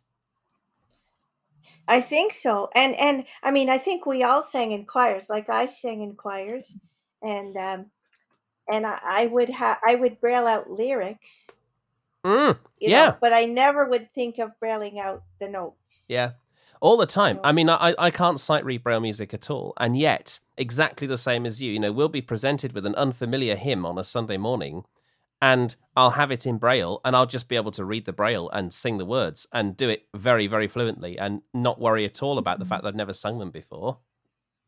Well, and even if you are not um, are not sight singing, uh, it's it's still much much easier to learn. So if you're by yourself and you're rehearsing your part, um, it's much easier to memorize if you can read the music, you know, sing the passage a few times. Now you've got that passage, move on to the next few Mm. Yeah. bars. It's so much easier than I mean. Does anyone remember sitting with like cassette players and going Yes. back and forth? Rewind, rewind, Oh, gosh, rewind, rewind, yeah. rewind. Yeah. yeah, absolutely. And slow it down sometimes, like to see if you could. But that would go an oc- octave lower. Yeah. you're trying Yeah. to get. You lose your pitch. well, well, but, Yeah. but yeah, yeah, you're trying to get it, trying to get the words or the the melody as best you could. Yeah, for sure. I remember recording rehearsals so that I could go back and listen to them Yeah. and getting so exasperated because the diction just wasn't good enough. And so, literally, on one, you know, you'd sing it sort of two or three times, right? And on one take, literally just leaning into the microphone and going, God is gone up. Just so you could get the, you know, I could hear what the words were because Oh, otherwise it was never going to come across. No, no, no. it's it's it's true, and I mean, you also have to know that you're not going to be, you're not going to know when to start. You're not going to be cued by the conductor. So we're having to keep track of all of these bits, right? The Mm. li- fewer bits you have to keep track of, the better, right? The the music and the the lyrics, and so yeah, I think I think you're absolutely right, Matthew. It's a, learning to read. I wish I knew braille music for singing. I really I wish just, that. I just feel like it's the uh, the easiest bit of braille music you could learn because it's always going to be one part. Well, I say it's always going to be one part, and then you get um, tenor parts with divisi. You know, where you've got tenor one and tenor two, and then you have the intervals problem all over again. Are the intervals reading up or are they reading down? You know, you're reading the first tenor plus the interval or the second tenor plus the interval. Yeah, how does that work in voice? Because I've never, um, I don't think I've ever. No, I've never seen it. has I never been know. split like that, and I, I'm used to like, well, if it's the right hand, it's this, and if it's you know the left hand, it's this. The flute doesn't play intervals. so- Yeah. So if it's if it's short score and it's straightforward, right? So if it's soprano, alto, tenor, bass, and there's no splits, then you have the soprano and the alto, so that the intervals read downwards. So you have the soprano part with with alto intervals, and you have the bass part with tenor intervals. So the same as the piano, they read mm. up in the lower parts and down in the upper parts. So I suppose actually thinking about it, if there was a split, they would just continue to read down. I mean, if it was significant, I mean, if you were list, if you were doing something for double choir, you would write choir one and then choir two, or you know, you, you'd, you'd write all eight parts separately or something. But say there's a piece of music where predominantly it's in four parts, but you know, every so often there's a split tenor or you know maybe splits for two or three notes so i suppose actually yeah you'd you'd read the second well you'd read the bass part Oh. and then oh. have two intervals above that i guess Oh, I'd only want my part. I think I'm with you, Matthew, when you said you just want your own part there. i mean i do want my own part the problem with splits like that is that you could end up on either side so Oh, yeah. so you know in the cathedral i mean i predominantly sing tenor one but if there was a shortage of tenor twos uh, for one Sunday for some reason, you know, uh, one of the tenors was was sick or something. You know, I would be. I mean, I'm never asked to go over because you know they're quite happy to send somebody else over. But I'd like to be able to be asked to go over, Right, and then right, read the other right. tenor part, especially if it's a very small split. You know, maybe only split for two or three notes. Yeah, But I, how I always loved doing second soprano. So um, if I, you know, if I had the Yeah. opportunity, I always volunteered. But Um, how would so you read have all the both lyrics and the music? Like, where would they be in relation to each other, too? Like, lyrics above. Certainly in the UK, I'd be interested in what it's like in Canada. Lyrics, and then below the lyrics and indented by two spaces is the music. okay. That is how I've seen it. Um, so either I was, um, either I was reading No. material that we were sent from the UK, or um, No, it's- but I, I just never had it. I would braille out my own lyrics. And if it was lyrics in a different language I didn't understand, I'd do it phon- phonetically for Mhm. myself. you know, because I Mhm. didn't know. I just did it my own little makeshift uh, cheat sheets of things. So, yeah. Well, another another when you're talking about lyrics, it's making me think of another kind of um, kind of pro point for um, vocal students learning music braille right away, which is um, if you're you don't often have the opportunity to hear a recording of just your part. Yeah. No, um, someone could make one at for you and all. all that sort of thing. But Yeah. often people would be like, "Well, here's a recording of some other choir performing this." Yeah. Um, and you're not going to pick out like it's hard to pick out the lyrics that way. No, you Um, they can't. don't really sound. It was like you were saying, Matthew, with your recordings from rehearsal. It doesn't really. It's hard sometimes to pick out Mm. the, the lyrics, but it's also hard to tell which part is doing what. no, exactly. you can't. You can't tell that. You need to you read know. it. Mm. Yeah, you do. And you know what's really kind of sad is that when I was in choirs, like in university, and I was in choirs, no one ever asked, or I didn't even think to ask, or no one ever talked about the fact that I could have braille music for that. You know, No. And then Just what the happens choir is and that's it. Yeah, and then what happens is nobody asks for the braille music, so the braille music is never created, and then Yeah. when you need the braille music, you haven't got it. And Yeah. certainly, I really struggle because there's nothing easy in braille music, right? So, I mean, in a church context, what we need is braille hymn books and Mhm. to a lesser extent braille psalters um, Mm-hmm. Mhm. because those are the mainstays of, of church, right? You could be in the congregation and have a braille hymn book with music and be learning to read the music. And Yeah, then by the time you're in the choir, you know, you've already started to learn hymns, so then you can move on to Mm-hmm. simple anthems and stuff like that. But the hymn books don't exist. So if the hymn No. books don't exist, how on earth do you teach people how to do this stuff?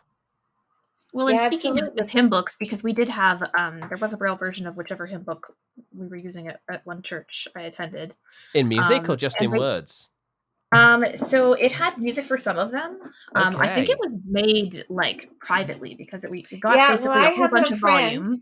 I have a friend, and Um, this could be the same book because I have a friend here in Ottawa that got someone to make a Braille hymn book for her church. I'm trying to remember which hymnal it was, and I can't quite remember. And I don't what know which one it was. What I remember was being contacted in advance so I could figure out which volume to bring. Yes. Yeah. I church, remember all so- this. Yeah. Yeah. Which is, you know, the same thing with the Bible, like same deal. Well, the um, same find with any book. of- Same thing with books in class. Like I remember saying Textbooks, to yeah. a teacher in high school, um, "Which chapter are we doing?" And he said, "Bring the whole book." And I said, "It's twenty-one I volumes." can't. so- Yeah. Yeah, no, not going to happen. Mm. yeah. Yeah. I mean, I had this. I mean, I had hymn books, but they only had words in. So, yeah, I mean, I still had to sort the volumes. I mean, it was funny. Um, I turned up, it was just after the pandemic. Uh, well, in fact, still during the pandemic, uh, the cathedral got a new director of music from Canada. Um, Rachel Mahon from Canada is our director of music. And um, I'm sure the Canadian press had uh, lots of fun with that, and, and there were lots of interviews. But anyway, um, yeah, Rachel started and she said, um, "Yeah, could, could you bring your Green Carol book with you next time?" And I said, Well, I know what the Green Carol book is, but can you tell me what we're singing from it? And she said, Well, no, because I don't know what the choir is going to be able to sing because there was only half of us present and we hadn't sung for a while because of the pandemic and, and everything. And she's like, You, you just bring the whole book. And it's like, Yeah, well, I, I, I, I really, ah. I mean, I don't have it, but even if I did have it, I can't. I, I just can't do that. I mean, thankfully, it was Green Carols. You could sing most of it from memory, but still, yeah. Yeah, yeah, yeah, yeah. That's the thing with Braille that people don't. I mean, I think they do understand it's bulky, but they also don't understand that too. You know that that because they don't the think ma- it through. Like, do you remember there was a meme a couple of years ago, and it was, um, I don't know, they picked something really popular, like all, Oh, it's all Harry seven Harry Potter Potter. books. Yeah. Yeah. and they had a picture of like the it all loaded on a cart or something, or a couple Mhm. of carts. Yeah. Um, and it was just I, I I- I know you know yeah some even in the people in our in our own lives who work with us or live with us like they know it takes up more space but it just doesn't fix in their mind until No. they see something you know really wild Mm. like all of that or like you know um all the volumes of the Oxford English Dictionary on a shelf or something like yeah, that. something like that. and Um, yeah, and just they like realize these visual reminders for people. yeah, they realize that we can't. Um, you know, I remember even as a little kid carrying volumes of Braille because I was such a keen reader, like up to my head, like with my chin sort of on the top of the pile, like you know, because I didn't, I wanted to bring as many with me as I could. I didn't want to stop in the middle of a book or something, you know, like I just Mm. remember having them all piles of books. Yeah, good old Braille. Oh yes, isn't it great? Indeed. Well, it's half past midnight my time. Well, Yeah, 28, poor you, 28 minutes. Hey, I, I I love it. I've gotten on 24, so I'm uh, thoroughly enjoying this because my bedtime naturally just drifts later and later and later. And so, like to have an excuse, like to be able to just tell someone, "Hey, I'm I'm working nights this week," and for it to actually be true, I mean, oh, it, it's it's wonderful. I shall have the best night's sleep, the best week's sleep in a very long time Oh, well, doing that's this. good. That's important. Um, but yeah, I, I feel like probably we should start to wrap things up. Before I do, I mean, is there anything else that's sort of really just on your mind as as we come to the end of today, where you just think, yeah, we haven't talked about this and we really ought to? Hmm. I think for me there was just so much to take in. I mean, I'll be listening to the podcast. I mean, I was on the podcast and I'll still be listening to it because I want to listen to all the stuff that I missed the first time round. Yeah, that was the same yesterday. I felt I listened to it, but I want to listen to it again. Mm, Um, I guess I guess the things, just things that we don't think about in our everyday use of Braille, that come up. You know, like these digitizing things and different languages and different codes, different things, and I don't know. I just I have to absorb it. I think. yeah. Yeah, I think the only thing that I um, that I didn't mention that I had kind of written down was I know it was it was back to our kind of Marrakesh Treaty discussion, and I know that there are lots of other um, so academic librarians and different types of librarians who are um, collaborating to develop kind of their how it is that they're going to put the the Marrakesh Treaty into practice for their specific uh, sector, and so I'm I'm super curious to see how that develops with our music librarians. Um, or you know whether they team up with others or, or how that goes forward in terms of you know planning for for implementation and will we discover more of these more of these tidbits like you know how how different the code is or the um, the formatting um, and the Mm. contextual information in other countries or in various countries so that's sort of what i'm kind of latched onto from today and i'm curious to like to follow all those marrakesh treaty implementation I guess uh, the other activities. thing that struck me too was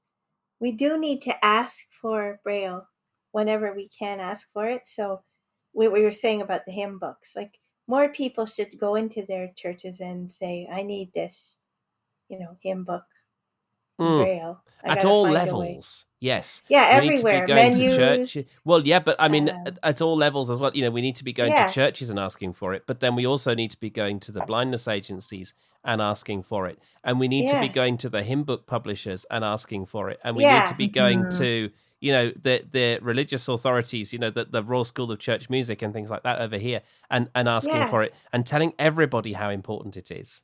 Yeah, and get everyone to ask for it. Like even even our friends that aren't, you know, do you have the copy of this in Braille? Um, and joining community choirs too, like saying, "Listen, I want this in Braille. I'm not gonna put up with you know this other way of doing it that I've done forever." And this, I guess, it's the same with all things Braille, like Braille menus. Yeah, you can look it up online. Yeah, you can read ahead of time. You know this, you know these kind of things. Like just always ask for Braille. I guess that's the thing that's striking me. Mm. Well, I mean, Right and do it nicely and do it collaboratively. I mean, look, if you ask a church for a Braille hymn book and the Braille hymn book doesn't exist, there's not an awful lot that the church can No. do. But what the church can do is send an email on your behalf. Yeah. In addition to the email Mhm. that you've already sent. So then, you know, the people haven't just got one person on their back, they've got two people. And the church may be able to send an email that you can't send and say, look, um, I have someone in my parish who needs this hymn book. In my previous church, I also had somebody who would have benefited. And actually, I've been talking to my colleague at the church down the road, and he would have someone as well. And, you know, th- th- then you, you Mhm. start to get some dialogue, and people start to realize actually this is really quite important. Yeah, for and sure your the more you kind of collaborate ask. with those kind of um, you know those Oh micro level yeah, interactions that you have then you have more power to deal with things like publishers and um, kind of macro level systems and institutions and things like that you can really develop some some allies in that process of uh, absolutely. letting And then the know church could say to the publishers, "We need this in alternative formats. Like we need this, you know, we need this in braille, and we need it in large print or whatever else, you know, whatever they want." But again, we just have to keep advocating. And you're right, absolutely, Matthew, in a nice way, and not to say, "Oh, it's the church's responsibility." Well, it's everyone's kind of responsibility together. But Mm, yeah, we can all play our part. absolutely. So to sum up, um, I guess um, Ashley, for what from what you were saying, and possibly Kim as well, this was your first ICEB meeting. I mean, are you inspired to come to the next one? um, i'm i'm definitely super curious i'm i'm looking at my kind of um, I'm so, I'm so curious about like when the next uh, when the next What's uh, set 2024? of events will be happening and kind of when you know thinking about whether uh, they might you know we might be hybrid or in person or all those all those fun sorts of things. Mm, yeah. um, but definitely kind of you know those particular areas because i love i love all of it. It's kind of the you know it's all things braille so it's wonderful but i love all of those kind of workflows and remediation processes and um, all of these kind of problem solving elements to it. You get these people together who are very very innovative at what they what they do. Um, yes. so i never would have known how fascinating it all was if it hadn't been for our kind of virtual conference here So I came in 2020 virtually. I did, but that was the first time. hmm Um, and before that, I was a bit scared to think about coming because I thought, I mean, I'm a I'm a long time Braille, like lifelong Braille user, but I thought I don't have much to offer because I don't. I'm not a transcriber. I'm not a. I'm not a proofreader. I'm not. I'm not a major Braille knowledge hmm person or Yeah. something. You know, Yeah. like Yeah. I don't know how to phrase it, but I just felt like maybe I'm not the person they need.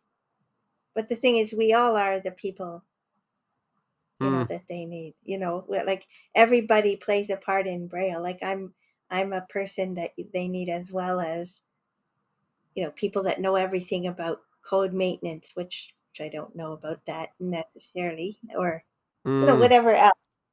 We're all important in the in the scheme of it. Well, and But I, just the I amount you yeah, can learn from these things. I mean, I've been on the fringes of ICEB for quite a while. 2020 was the first General Assembly that I'd a- attended the whole of. And just, I mean, even if ICEB don't need me per se, you know, the, the amount that I learnt and the amount of uh, enthusiasm that I, you know, saw in that room, I mean, it, it pushed me forward over the next two years. And this has just rejuvenated me for the next two years. Yeah, hmm absolutely. No, absolutely. It was just in my head that I thought I'm not worthy of that or something. I don't have the skills they need or something like that. Mm. But but yeah, it's great. Lots of fun. Yeah. Well, this has been a blast. Thank you very much to the two of you uh, for coming today. Just to look at uh, what's happening tomorrow, I'm being joined by Jen Goulden tomorrow uh, in the uh, commentary position, and we're going to be. Oh, this is this is interesting. We have an invited speaker. yes, another one. Uh, Philippa Campsey. She is the author of. And this is where refreshable braille goes wrong. It's all been uh, underlined because it says there's a misspelling Yeah, I hate that. I don't like Um, these. what's she the? What is she the author of? Um, I, I remember thinking it sounded really interesting.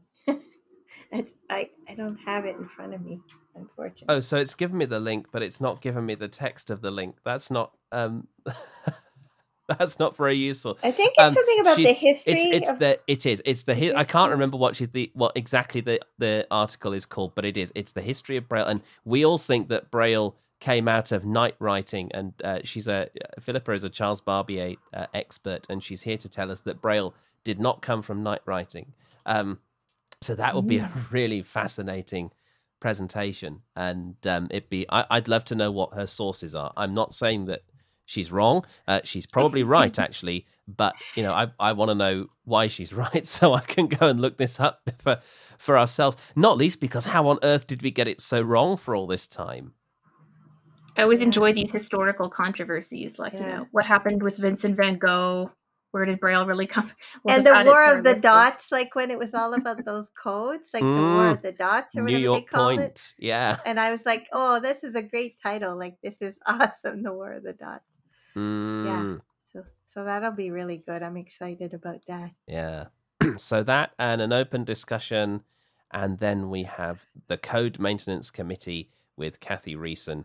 And needless to say, that takes the whole of the second half of the session. We have a whole 90 minutes dedicated to code maintenance. And there are lots of um, detailed things coming up, I think, in that Code Maintenance Committee report, which I will talk to Jen more about tomorrow because Jen uh, knows a lot about code maintenance. is Yeah, is on does. is on the CMC and will be able to tell us more about all of that sort of stuff. So thank you so much for being here. It's been an absolute pleasure to have Ashley Shaw and Kim Kilpatrick on the stream. Um, it's been a pleasure to have your company as listeners. We will get on and put this podcast up uh, just as soon as we can. But uh, for now, from Matthew Horspool and the rest of the team, thanks very much for listening, and we'll see you again soon. Bye for now.